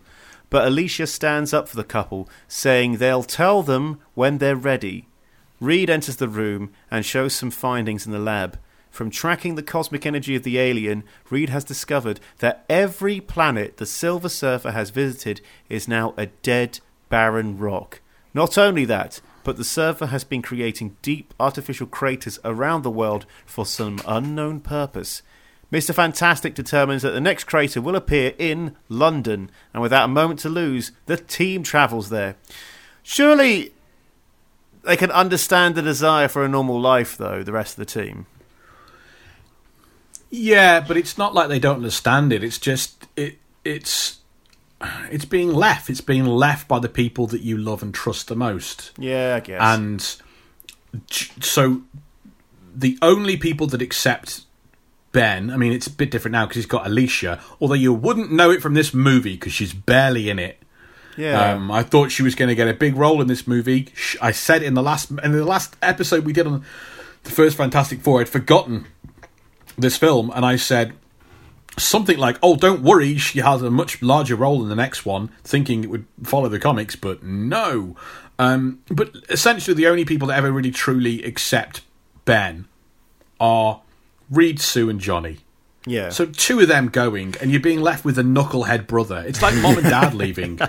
It, I mean, Yeah, it's yeah. your it's your closest and best friends. And with Johnny, um, the it's the only the only non um, superficial thing in his life is this is the Fantastic Four, his family. And he doesn't ever. You can go through a string of different supermodels uh, every week, uh, and I urge you to if you can. but nothing. but none of that is love, and he doesn't have anyone that loves him except for the family. So that's why. I mean, I, I it, they're, but they're being children about it. But that's kind of their role in the Fantastic Four. They're kind of the the the, the, the kids that, that need others around them. Okay, on to more pressing questions. Okay. What other planets has Galactus eaten?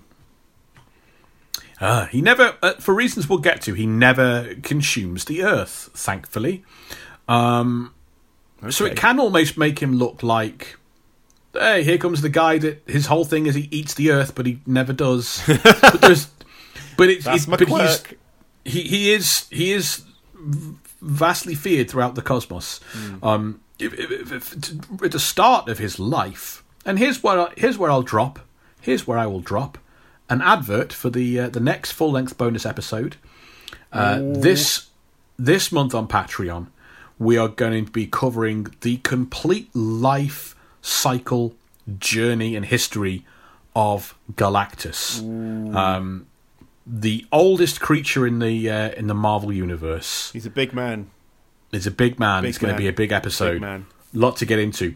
For the first billion years of his existence, Galactus uh, only consumed uninhabited planets, uh, no sentient life forms, um, and and like centuries would pass between his feedings. But then, uh, as as the eons went went on and on, he, his hunger grew more and more insatiable, and the intervals between between needing to feed you know, be, be, you know, shrunk in time, and he had to consume worlds inhabited by by by sentient races um, because he was running out of of the right planets.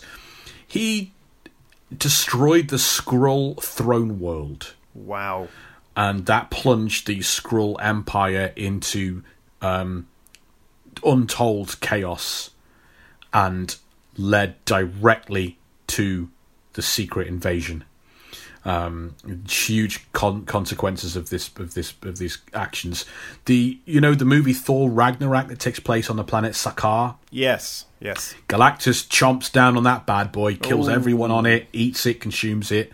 Um, and during during the Annihilation War, the first one, which we covered in our very first bonus episode, uh, the, the Annihilation Wave threatens the entire universe, and, and Annihilus from the Negative Zone had actually imprisoned Galactus for a time and used his energies to fuel his mass war on all life. When Galactus gets uh, released and freed, he unleashes something. It's called the Galactus event. It's this omnidirectional blast or wave of energy um, that just is unleashed to destroy the armies of, of Annihilus, the Annihilation Wave. It wipes out this this this universe threatening army, as well as destroying three star systems, and and vaporizes one of the Watchers um, completely. Ah, wow. Um, so he's a big boy. He gets very hungry. Big man. He's a big. He's a big man. Big man. Big man with lots of like nutritional requirements. Anyway, back to the film. In London, the Fantastic Four are too late. A crater appears beneath the Thames and begins to drain it. The shock from the crater causes the London Eye to dislodge and fall. But the team Can I work- can I just stop you there? I, like this felt to me like the first time I'd seen the Millennium Bridge and the London Eye in in any movie. I might be wrong, but certainly the Millennium Bridge. I don't think there's been any movie, any especially not an international movie that had the the Millennium Bridge in it. It's a nice the London bridge. Eye, Nice bridge. sure, yeah. Um, the London Eye. I mean, maybe it's in something else before this, but I don't think so. I, I don't remember it. I walked past it the other day.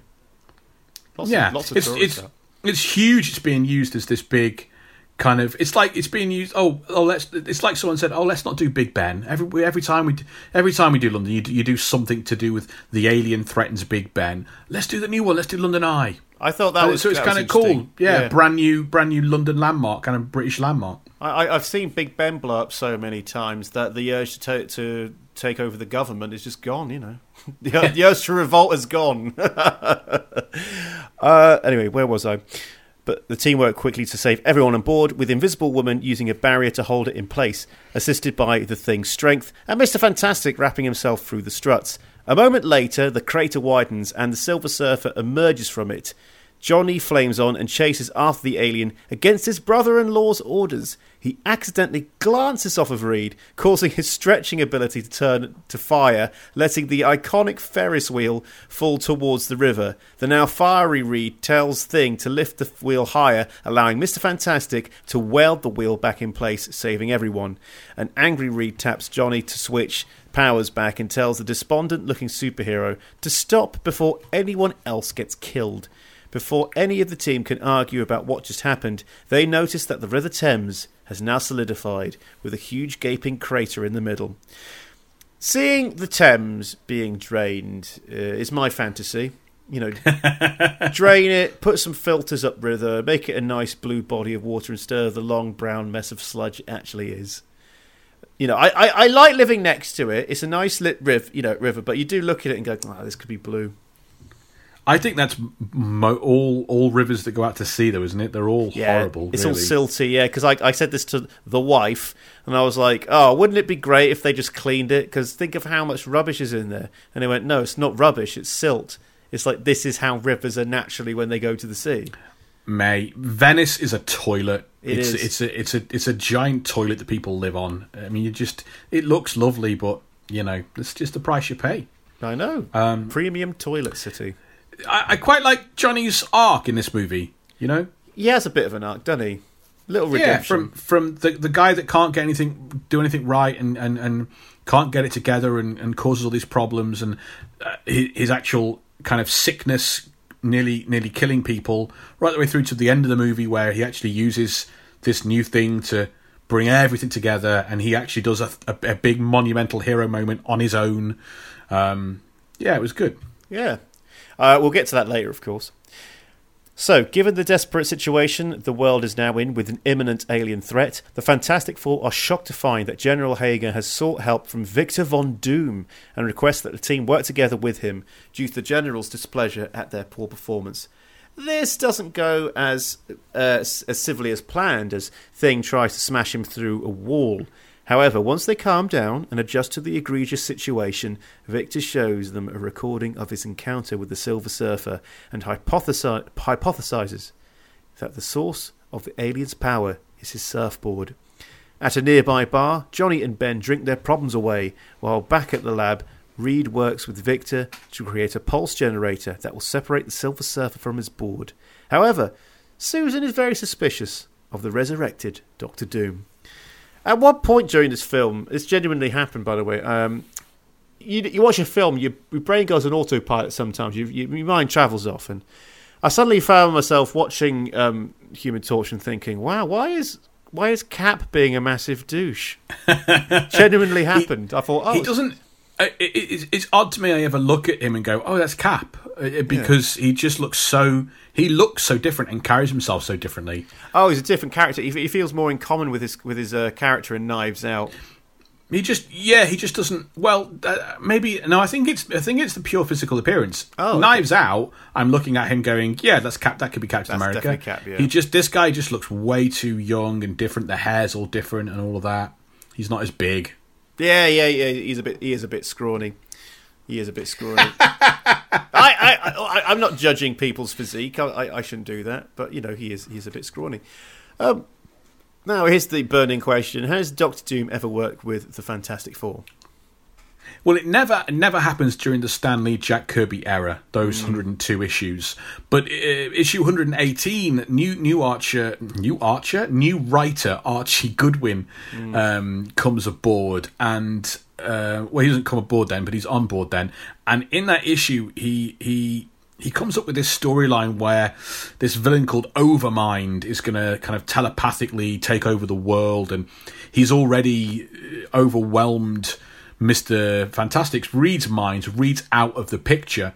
So Sue goes to try and get help from Doctor Doom to basically like replace Reed Richards on the team and help them win. And it's the first kind of time that they use this thing of um there if there's an in if there's a self-interest reason for it doom will do things like this. Yeah. so if the earth all falls to the overmind latveria his home his home country will be affected. So kind of self-preservation purposes put him in that in that direction. Um there, there's a, a really great story um, I don't know if it has actually a, a title um, as a story, but the, the, the, the story arc that concludes in Fantastic Four issue 200, the Fantastic Four actually um, overthrow Doctor Doom Ooh. in, in Latveria, get him deposed, and put a rightful heir in power in Latveria, the, the, the head of whatever the resistance movement was, um, a guy called Zorba. But within a couple of years, um, Zorba like is snapped under the pressure of, of of replacing Doom, and he becomes more of a tyrant than Doom ever was. Because Doom Doom actually kind of looked after his people. So the Fantastic Four then begrudgingly agree to help Doom retake the throne of Latveria, um, which is which is a really fun, funny one. Um, th- th- th- there's this odd connection then with Reed and Sue's daughter Valerie. Right. So during John Byrne's kind of seminal Fantastic Four run, Sue becomes pregnant with a second child. They have a, a, a very sad miscarriage. And then years later, like this alternate reality version of that child turns up from a world where like the the, the, the child lived. Um, her name is Valerie Richards, which was the name of Doctor Doom's uh, lost true love. Ooh, okay. It was very surprising to them that she was called Valerie. Through some sort of cosmic shenanigans, the the alternate reality Valerie is time warped into basically being basically Sue's pregnancy returns through this alternate reality child merging with Sue. And she's pregnant again. But she's also once again in danger of losing the baby all over again. And it is Doctor Doom who then saves the child's life. And because of that, they name the child Valerie because Doom picks the name Ah, of- there we go. Yeah. fulfilling that. And after that, like Doom and Valerie Richards, who grows up to be a, a super genius when she's a toddler, they have this really tight bond with each other. Like Doom sees her as a niece, and Valerie sees him as an uncle, even though he's an evil tyrant that wants to take over the world. it's like it's like everyone's got that one uncle who's a bit off the rails, uh, and that's what Doom is Yeah. he's still to Valerie. He's still family, um, and after a period of time when the Human Torch dies, Valerie seeks out Doom and gets him to join the team because she needs and she needs two uncles. She has to have her uncle, and one of her uncles has died. So, yeah, D- Doom joins the team and um, sort of yeah. Wow. It's at a time when Doctor Doom is losing his intelligence. Gr- gr- It's it's one by one, step by step. He's use, he's losing his his genius, and he's not sure how much of his mind is going to lose. So he needs Valerie, and Valerie needs him. That's incredible. Back to the film. After coming out of a hot shower, Johnny is approached by General Hager's second in command, Captain Frankie Ray, and mistakes this for flirting. Ray rebuffs the Human Torch advances by telling him she's, she's seen his psyche profile and he is a narcissist. Is Frankie Ray anyone we should know from the comics, by the way? What did she get here? Two scenes.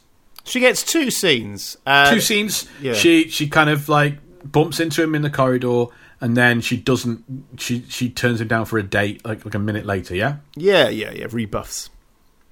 Frankie Ray replaces the Silver Surfer as Herald of Galactus. No, this was what you were warning at before, wasn't it? okay, so strap in. Um, Frankie Ray uh, is um, a character we first. She, she she has pyrophobia, but she falls in love with Johnny Storm, which is a really funny idea, right? It's a real fun. It's a it's a great little social um, little, little like um, soap opera dilemma kind of thing. Um, but but the human but Johnny eventually becomes aware that like underneath her clothes she's wearing a transparent suit Oh, made of mysterious material. And what's more, she has no idea what he's talking about when he asks her about it. yeah. She's like, What do you mean? What suit? I'm not wearing a suit. what are you talking about? This builds for a little while, this mystery, but Reed Richards eventually, like, goes, Well, no, you definitely are wearing this weird transparent suit, and it's kind of high tech, and I don't know what it's, to, well, don't know what it's meant to do. And also, it seems like you've been hypnotized. He undoes this hypnotic conditioning that, that Frankie Ray's been under, and then we discover her history. Ah, So her stepfather was um, a guy called Thomas Ray, okay. an, an, an, an electrical engineer, repairman, who worked in his like lab as as a hobby. And Frankie's mother died, so he's he's her only like parent figure, and she helps him in the lab. And when when Thomas Ray first learns about the Human Torch of the Fantastic Four, he flies into a rage. And his daughter, his stepdaughter, doesn't know why. And the reason is this guy is not Thomas Ray. His real name is Phineas T. Horton, Professor Horton. You might recognize the name when we've talked about the original 1930s 40s android human torch Ah, a character that, that, that is fights alongside Captain America against the Nazis in the war is an android that bursts into flames and was originally called the Human Torch. And his inventor and creator is Professor Horton. So Horton is now adum- this uh, adopted this alias and this other life, furious that the Human Torch is back and it's this snot-nosed teenage kid. And then his stepdaughter gets caught in an accident carrying a lot of chemicals of his in his lab. Very important chemicals that he used to help create the android human torch. She gets covered in these chemicals and it gives her like flaming superpowers. Hmm. But he doesn't want her to have any of that, so he builds this suit to stop her powers, hypnotizes her, brainwashes her, wipes her memory of it, and makes her pyrophobic so she'll stay away from fire, hoping it will suppress all of that. oh dear. Um, Sue Storm thinks she's a lovely girl and she's got powers, so she she joins the Fantastic Four and becomes this like a second Human Torch, and they briefly flirt with the idea of becoming the Fantastic Five because she's going to be a proper member of the team. Hmm. However, then Galactus rocks up, and he's about to consume the Earth again, and and this Frankie Ray sees an opportunity to save Earth and to also do something that she's really wanted to do for a long time, which is just run away. Like it's it's just it part. She just desperately wants to get away from everything, so she volunteers to become Galactus's new herald if he spares the Earth. Um, and that was a deep. That was you. You were you groaned at that. You weren't happy about it. Yeah, I'm just I'm not. I, I, that's that's like like a massive degree of traitorism against your own race and planet. No. She saves the Earth. Oh, she saves the earth. Oh, sorry. I I, I, I, I heard. I heard. Sorry, I was, I was groaning over that bit. Probably. So she she she offers to Galactus, "Make I will become your new herald. I will serve you as your servant if you spare the planet Earth." Okay. And Reed is kind of like, "You you get you're gonna have to go and let him kill other planets, There's right?" that too. And she doesn't seem to care. Um, and so she becomes uh, cosmically powered, the same way that the Silver Surfer is. Um, and her flame abilities are, you know, super turbocharged, and she can fly through space and burn, burn in space. And she she becomes becomes she becomes known as Nova, not not that one, not any of them. What? Not any of what? Any of what? You mean from Marvel or from Planet of the Apes? Nova, Nova. Oh, I don't know that one. No, not not any of the Nova Corps.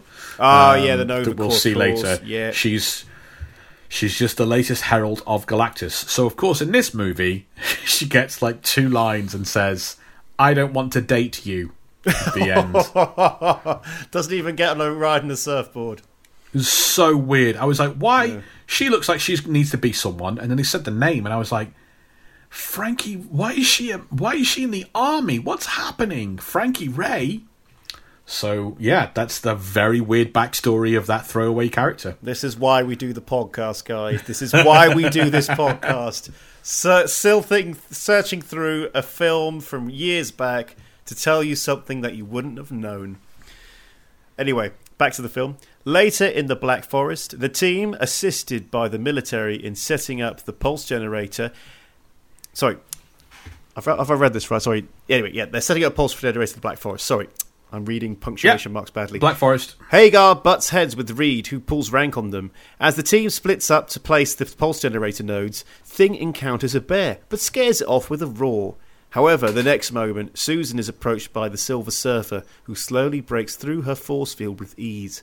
Breaking the tension, she asks the alien, Why are you destroying our planet? To which the surfer replies with a doomed expression, I have no choice, before revealing he's not the destroyer. Before they can speak further, the military lock onto the surfer and fire a surface to air missile at him, which he effortless, effortlessly absorbs through his surfboard. The soldiers have no choice but to open fire at the alien, who destroys the entire platoon in seconds. However, Reed manages to activate the pulse generator, causing the surfer intense agony, and he falls from his board. Victor taunts the twitching body of the Silver Surfer and eyes up his board, but before the team can do much more, another team of soldiers surrounds the unconscious alien. Mm. So, this is the thing with the Silver Surfer, like the reflective special effects they use in him make me think of Terminator 2 and how that was such a big thing at the time. And now, since then, these special effects you see a lot, and they haven't really progressed since the early '90s. I think um, I don't know. I think they, they it looks very similar to the remastered Terminator 2, but I, I think it's vastly improved from the original. I don't know. This is the thing. This is like Star Wars now because I don't know if I have seen the remastered or the original Terminator 2 now. I didn't think this this this um this effect looked bad though. I think it looked really good. Oh no no no no no! The, the effect is the effect is good. It's just that it was such a big thing almost yeah. seventeen years ago, and you think it yeah, would have moved true. forward, but it hasn't. I mean, there's not much. Co- I mean, what else could you really do with that effect? But that, there you go. But it does it does make him stand out in the action superhero kind of world, I guess. Yeah, it does. It absolutely does. Okay, so Reed uh, seems like a strange fit with the military. Does Reed ever work for the army like this? Uh, in the original comics, Reed Richards is a, is a World War II veteran Ooh. who, you know, serves behind enemy lines in France and the the goal of the space mission was to beat the commies to the moon to, to, outer space you know. He was part of the cold. It was a, it was an it was a military operation really. Um, but then of course marvel has this sliding time scale.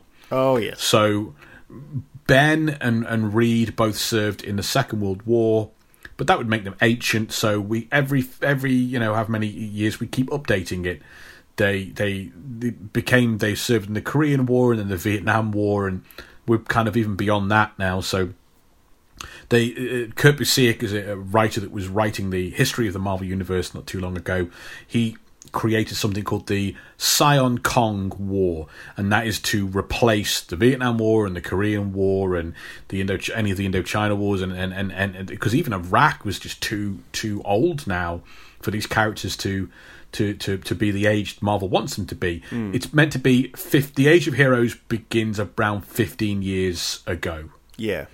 So the Siancong War is a, a floating conflict it can slide with the time scale of the Marvel Universe, whereas any of the actual wars are fixed points in time. Yeah. So yeah, now Ben Grimm and Reed Richards served with the army in the in the Siancong War. So yeah, they in the comic books they do have this military kind of background to him. Will we be handling any anything to do with the Siancong War in the comics, or is there nothing really that goes into it? It's no, it's it's really it, it's um it's like a helpful plot point. It's just it, it's it's a it's a continuity fix Yeah, yeah, rather than this happened. Like Tony Stark, Tony Stark no longer built weapons for the Vietnam War because that would make him ancient. He built it for the Siancong War 15 years ago. Um, that's basically all it is because they kept updating it. It was the Vietnam War, and then quite recently, Tony was was building weapons for the uh, the war in Iraq and the war in Afghanistan, and eventually, Kurt Busiek, with a very smart idea, invent a new war. Um, I think the only character it harms is the Punisher, uh, and we discussed that I think on one of our mega episodes on the Punisher, simply because the the, the Punisher is is is so much of Viet- his character is so much a Vietnam War veteran that I think it's slightly tarnished by being changed. But there we go. Yeah, yeah, that makes sense. So back to the film. The military transport the alien to Siberia, where they imprison him for interrogation and torture against the protest of the Fantastic Four.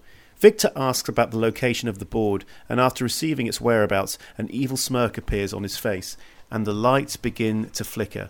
Locked in a meeting room, the Fantastic Four discusses whether or not the Silver Surfer is innocent of his actions. Johnny distracts a guard and allows Susan to sneak out and spy on the torture room undetected. When everyone leaves, the surfer detects Susan and speaks with her. Soon gains the the surfer's trust, and he reveals that he does not want to help destroy worlds.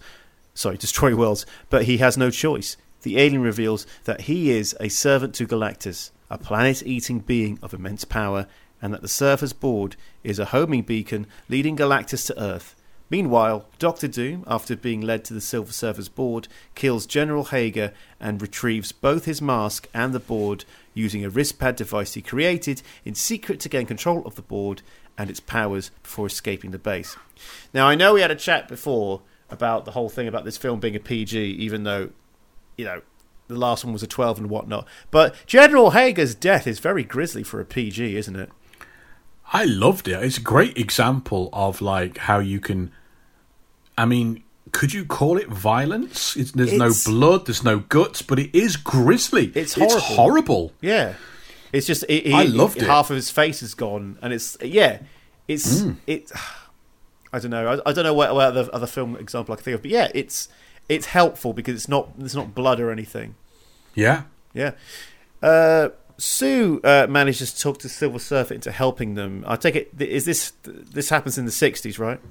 No, Oh, not at all. No. It's Alicia Masters who who saves the day, sort of, with the Silver Surfer. So she, she she appears twice in this movie. She appeared briefly in the last one. She's Ben Grimm's girlfriend and, hmm. and, and love. And yeah, in in the comic books, the Silver Surfer's been like knocked out by the thing, and then they have to focus on Galactus coming to Earth. The Surfer like slowly gains consciousness and falls through the skylight of Alicia Masters' apartment. oh wow, okay. Th- This this blind artist that lives in the village, and well, not the village, but yeah, Alicia Masters senses a wounded, lonely being, and starts to nurse him back to health, and offers the Silver Surfer her sympathy, her assistance. He starts talking to her, and she learns of his mission. She learns of, of, of Galactus. Hmm. There is no backstory to the Silver Surfer given here at all. It doesn't happen until the next year when he gets his own series. He hmm. doesn't have this kind of tragic backstory yet, but she appeals to him and she tries to show him the the, the, the you know the, the that mankind earth people are worth something and worth saving. Um, and he's very hesitant at first but he starts to feel pity for humans. His his his his emotions have been suppressed by Galactus, and and they start to be stirred by Alicia's beauty and her spirit, and her her love for her fellow man, and that inspires Yeah. him to rebel against Galactus. That makes sense. That makes sense a lot. Here they they have given Sue something to do, which which is a very positive thing. Yeah, but um, in the comic books, yeah, it's not it's not um, it's not Sue Storm. It's Alicia Masters. Interesting. So back to the film. Seeing that Victor has stolen the board, Reed remotely activates the vehicle he was working on back at the lab. The team then frees the Silver Surfer and try to get him out, but they are stopped by Raye, whom Johnny successfully pleads with her to let them pass. On a helipad outside, they are greeted by Reed's latest invention, the Fantasticar, which they use to follow Victor. Silver Surfer reveals his true name is Norrin Radd. Suddenly, they are approached by a surfing Doctor Doom. Reed tries to talk sense into his nemesis, saying that the board is drawing Galactus to their planet. After a brief fight with Doom, the Fantasticar crash lands in Shanghai, where Doom, using the board's power, generates a silver spear and throws it at the Silver Surfer. Susan jumps in front of the spear and uses her powers to stop it, but all too late. The spear pierces her heart, mortally wounding her. While Reed clutched at sorry, while Reed clutches at his dying wife, a storm begins in the skies above. Staring up at the clouds, the Silver Surfer utters, "He is here." Okay, so the board can create spears. I guess in this movie, sure. I mean, I don't know. It's not really giving. We're not really giving much information about the board, are we? Yeah, It's a homing beacon. It can kind of, it can it can help you pass through solid objects. It can absorb missiles. And it can create a spear. It could, yeah, get get get through trade agreements with Northern Ireland. It could do everything. Sure. It could yeah. do everything. This this th- th- this um this synopsis keep keeps uh, jump skipping ahead with the relationship of Reed and Sue. It's called uh, Johnny and and and Reed uh, brother-in-law earlier, and now he, he claims he's clutching his dying wife. Well, they are not married, sir. Oh, did I get that wrong in the, in the notes? Oh, is it you? Well, yes, yes, they get married at the end, don't they? Oh, I put that in my notes. Oh, I should have said wife to be. I mean, they nearly get married, I suppose. They're as good I, as married, I- aren't they? I saw a wedding and I went, yeah, that's good enough for me. that's good enough for me. what you've just seen there is behind the curtain of me writing terrible notes. Uh, good. Anyway, I have a question. Uh, apart from spears, uh, Doctor Doom steals the Silver Surfer's powers. I, this must have happened in the comic books.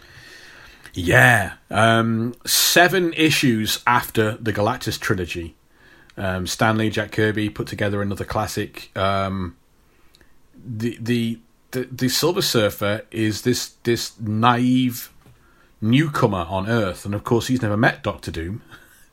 Doom invites him to do his castle in in Latveria, and um, and Silver Surfer goes because you know why not? Um, and he's he marvels at Doom's scientific creations and endeavors, and that he that the people of, of, of how they live. Um, but he does remain concerned about Doom's, you know, keeps building weapons. Um, so d- d- um, Doom distracts the Silver Surfer, and then he puts on this special suit of armor that basically drains the power cosmic from out of the Silver Surfer and transfers it all into Doctor Doom. Um, and then Doom is like, I if it had been me back then, I would have done this, and I would have I would have killed Galactus myself with your power. Um, Reed was a fool. You're a fool. He throws um, Silver Surfer into his dungeon. He grabs the board and he's like, I am now master of this world. And he just starts flying around, destroying anything he wants, like oh, clearly overwhelmed with the joy of these new powers. And then he remembers, oh yeah, my greatest enemies, they live nearby. And he flies over to America. Um, and he sees the thing. The thing had previously crushed Doctor Doom's hands in a battle, and Doom is uh, not happy about that. He um, he he he batters the thing and then transforms into transforms into this living statue, so he can s- see and hear everything, but he can't move um, or speak or anything like that.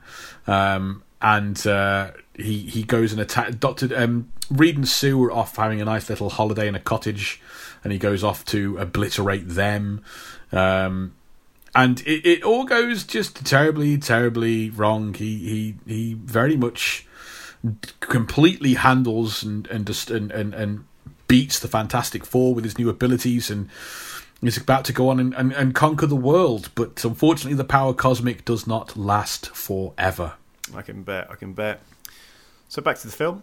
The Fantastic Four need to separate Doctor Doom from the board to stop Galactus consuming Earth. With the Surfer powerless, Johnny absorbs the combined powers of the entire team in order to battle the cosmic energy empowered Doom. While the two fight above the streets, Ben, now in human form, climbs a crane just as Johnny uses so much of his power that Victor's wrist device connecting him to the board breaks. While Doctor Doom is incapacitated in midair, Ben swings the crane wrecking ball into Victor, launching him into the sea. So, Johnny having all four powers at the same time look really cool. Does that ever happen in the comics? Um, not that I'm not with Johnny Storm that I'm aware of, but there there is a, a classic um, Fantastic Four villain called uh, Kl'rt the Super Skrull. Um, Kl'rt, uh, K L apostrophe R T, Kl'rt. Um, the, the the Skrulls have had numerous run-ins with the um, with the Fantastic Four at this point, and the Emperor Dorrek the Seventh devises a way to strike back at the Fantastic Four. Um, for constantly thwarting their invasion attempts, and he takes this this great Skrull warrior Kl'rt, um, and who who already possesses um, a, an incredible warrior's keenness, a cunning mind, a great strategist, and he can um, shapeshift because he's a Skrull. They can all and look like and impersonate anyone they want, and he has hypnotic abilities for some reason we don't learn about. and uh, Emperor Dorrek gives him through um, Skrull science all four powers of the Fantastic Four. Um, he, he becomes stronger than the Thing. He is faster and has better pyrokinetic abilities than the Human Torch. He has better control of invisibility and, and he can weaponize force fields like the Invisible Woman can't because of his military training. Mm. And he can stretch further than Mr. Fantastic. And again, he can use that stretching for these, ho- in later issues, the horrifying way in which someone with, if you're a, if you were a military tactician or a warrior or an assassin and you have Reed Richards' abilities, you, you are very difficult to stop I can So- imagine. he he he he has all four at the same time, and he regularly do this this this, this wonderful thing of he stretches out his arm like Reed, but at the end of it is is you know the rocky thing fist to batter someone with, and then it turns on fire, um, and then also the whole time he's invisible, so you never see him coming, Oh, and you lovely. can't touch him because he's got a force field, and yeah, he's very very uh, very great power set. Yeah, that's good. Okay, we're coming nearly to the end of the film. As Galactus draws near, the team gathers around Reed and Susan, who dies in his arms. The Silver Surfer summons his board back, and before flying away, uses the board's powers to resurrect Susan, saying, We do have a choice. The alien flies straight towards Galactus to defend Earth, while around the world the cloudy presence of Galactus appears and behind appears and behind to feed on the planet, while the Fantastic Four look on in despair at Galactus feeding on the planet. The Silver Surfer wastes no time as he flies straight into the heart of Galactus and sacrifices his life to destroy his former master. After everything settles down and Galactus is no more, Johnny discovers he can no longer switch powers with his teammates. Uh, uh, we've we, we, we've said about this before about the big man. There is no big man. Massive, uh, making Galactus a massive cloud. It's one of the most disappointing things I've ever seen. Uh, even a massive head, a massive head Yes, could have worked. I'd agree. I'd agree. Yeah, It, it, it it's, just, it's a huge letdown. yeah, it's just. Oh, yeah, we we've discussed it enough. Uh, is this how Galactus is defeated in the original comics? By the way, No, okay, um, the Silver Surfer cannot defeat Galactus. So the, the the the first course is diplomacy. Yeah. The what the Watcher tries to appeal to Galactus to leave the Earth alone, um, but when that doesn't work, um, the Fantastic Four try to attack Galactus. Right. Johnny, the Thing, they blast him, they slam him, but it, it's like mosquitoes. He swats them away. They are absolutely, they are so far beneath him. Um, he doesn't even really acknowledge it. Um, he doesn't really talk. He doesn't ever talk to them directly because you would never speak to a gnat or an insect. Yeah. Um, Galactus is, is is assembling his planet devouring mechanism um, atop the Baxter building. And this is what helps him um, drain the life force from the planet and, and, and convert the energies into things that he can consume. Um, the Watcher has a plan. Right. He's not allowed to interfere, but the Watcher breaks his sacred oath. It's the first time a Watcher has ever done this in the history of the cosmos. He explains to the Fantastic Four that there is a device aboard Galactus's ship that is so um, obscene in its power it can it can probably help. Um, the Watcher can take no action, but he is able to boost Johnny's powers to a degree that let him pass through space and time, travel on this this this journey takes three issues, and he journeys through the cosmos to the other side of the universe, and he gets to Galactus's ship. Galactus's ship is the size of a planet. Um, and and that's where he, he has to go and search through. He has to search through a planet to try and find one item, one device, and that's why time is also bent during this because it takes Johnny. Um, they think it takes Johnny years to, ach- to to to achieve this, but he has to come back at the right time. The Silver Surfer does get convinced by Alicia to turn on Galactus, but but he's just no match, and, and Galactus is able to handily slap him down. Um, but it does buy J- Johnny Storm enough time to return from Galactus' ship when he's completely traumatized by the cosmic horror uh, that he's witnessed of just the scale of the universe and things beyond him. And he gets back, and he's Kirby draws him gloriously. He's just he is horrified, and he just keeps saying ants, ants. We're just ants, and that's all he can say. And he's messed up and and the the, the weapon that, that he's retrieved he gives to Reed, and it is the ultimate nullifier. Yeah. A weapon so vast in power, it will annihilate this universe. it will obscene. nullify all matter. It will nullify all energy. And Galactus sees it, and there is fear in his eyes. And Reed threatens to use it. He says, basically, the Earth is dead either way. I pull this trigger, and I will wipe everything out. And it's like maybe it will wipe you out, or maybe you'll just starve to death because you'll have nothing to eat. Yeah. So it's a complete stalemate. And Galactus then agrees to spare the Earth if uh, basically it's the nuclear deterrent. That's the, the whole point um, of the story is this kind of nuclear deterrent, the stalemate between two obscenely powerful, you know, forces that can destroy everything before them multiple times over. Um, and hopefully one side backs down. And so, yes, Galactus gives his word that he will not consume the Earth as long as the ultimate nullifier is not used. Um, so he leaves, but not before cursing the Silver Surfer. Um, he he removes his space time powers and exiles him to the planet Earth. Um, there is a, a barrier that Galactus places around the, the Earth that the Silver Surfer cannot penetrate. He he can no longer soar between space and time. He's just confined to the world he chose to save. Wow. Okay, we're at the end of the film now. Shortly after the events in Shanghai, Reed and Sue get married in Japan, only to be interrupted yet again by an alert that Venice is sinking into the sea.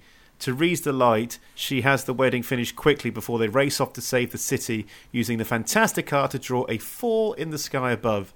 In a mid credit scene, a shot of the Silver Surfer shows his seemingly lifeless body floating through space until his eyes open and his board races back towards him. Uh, Johnny's setting fire to the bouquet. Major, ma- major, major, major. Say it. I'm allowed to say that word, am I? Major Yeah, dick, sure. major dick move. Classic. Knew it was going to happen as soon as the bouquet goes up, though. Yeah, you knew it. It's it. a great moment. You knew it. Also, uh, having a fantastic art, uh, drawing a four in the sky, is like you could tell like he implemented that on purpose. It was like, yeah, this is going to be amazing when I press that button. Everyone's going to love me. in the in the comics and the TV in the old cartoons, they they, they have this signal flare that they that that's how that's how Reed would summon the other members of the team. He would set off this signal flare in the sky over Manhattan over the Baxter Building, and you'd see it wherever you are in Manhattan, and you go, ah, they need me because the, the, there weren't pages back then. Um, and then it becomes it becomes something that, that, that Johnny does to to summon the team. He flies up and draws the four, the flaming four in the sky. It's really cool to see that at the end of the movie. Oh yeah, that's nice. That brings us then to the conclusion of Fantastic Four 2 Rise of the Silver Surfer, drawing from one of the most important Marvel comic stories of all time. What are your final th- thoughts on the, on the on the movie, Will? It's all right. Um, I think the strengths of the previous movie have have like upped definitely. That you know the, what made the previous movie so great with the interaction between the characters and um, using their powers and teamwork. That's great. Uh, just Galactus, really. What a what a disappointment. Oh yeah, hugely. I mean, I don't think we needed Doctor Doom in this movie whatsoever. No. Uh, I also, I mean, that character isn't really Doctor Doom, so he's not particularly fun or interesting or or, or villainous. Or it's just not. Yeah, I don't know. It's it's stealing the powers.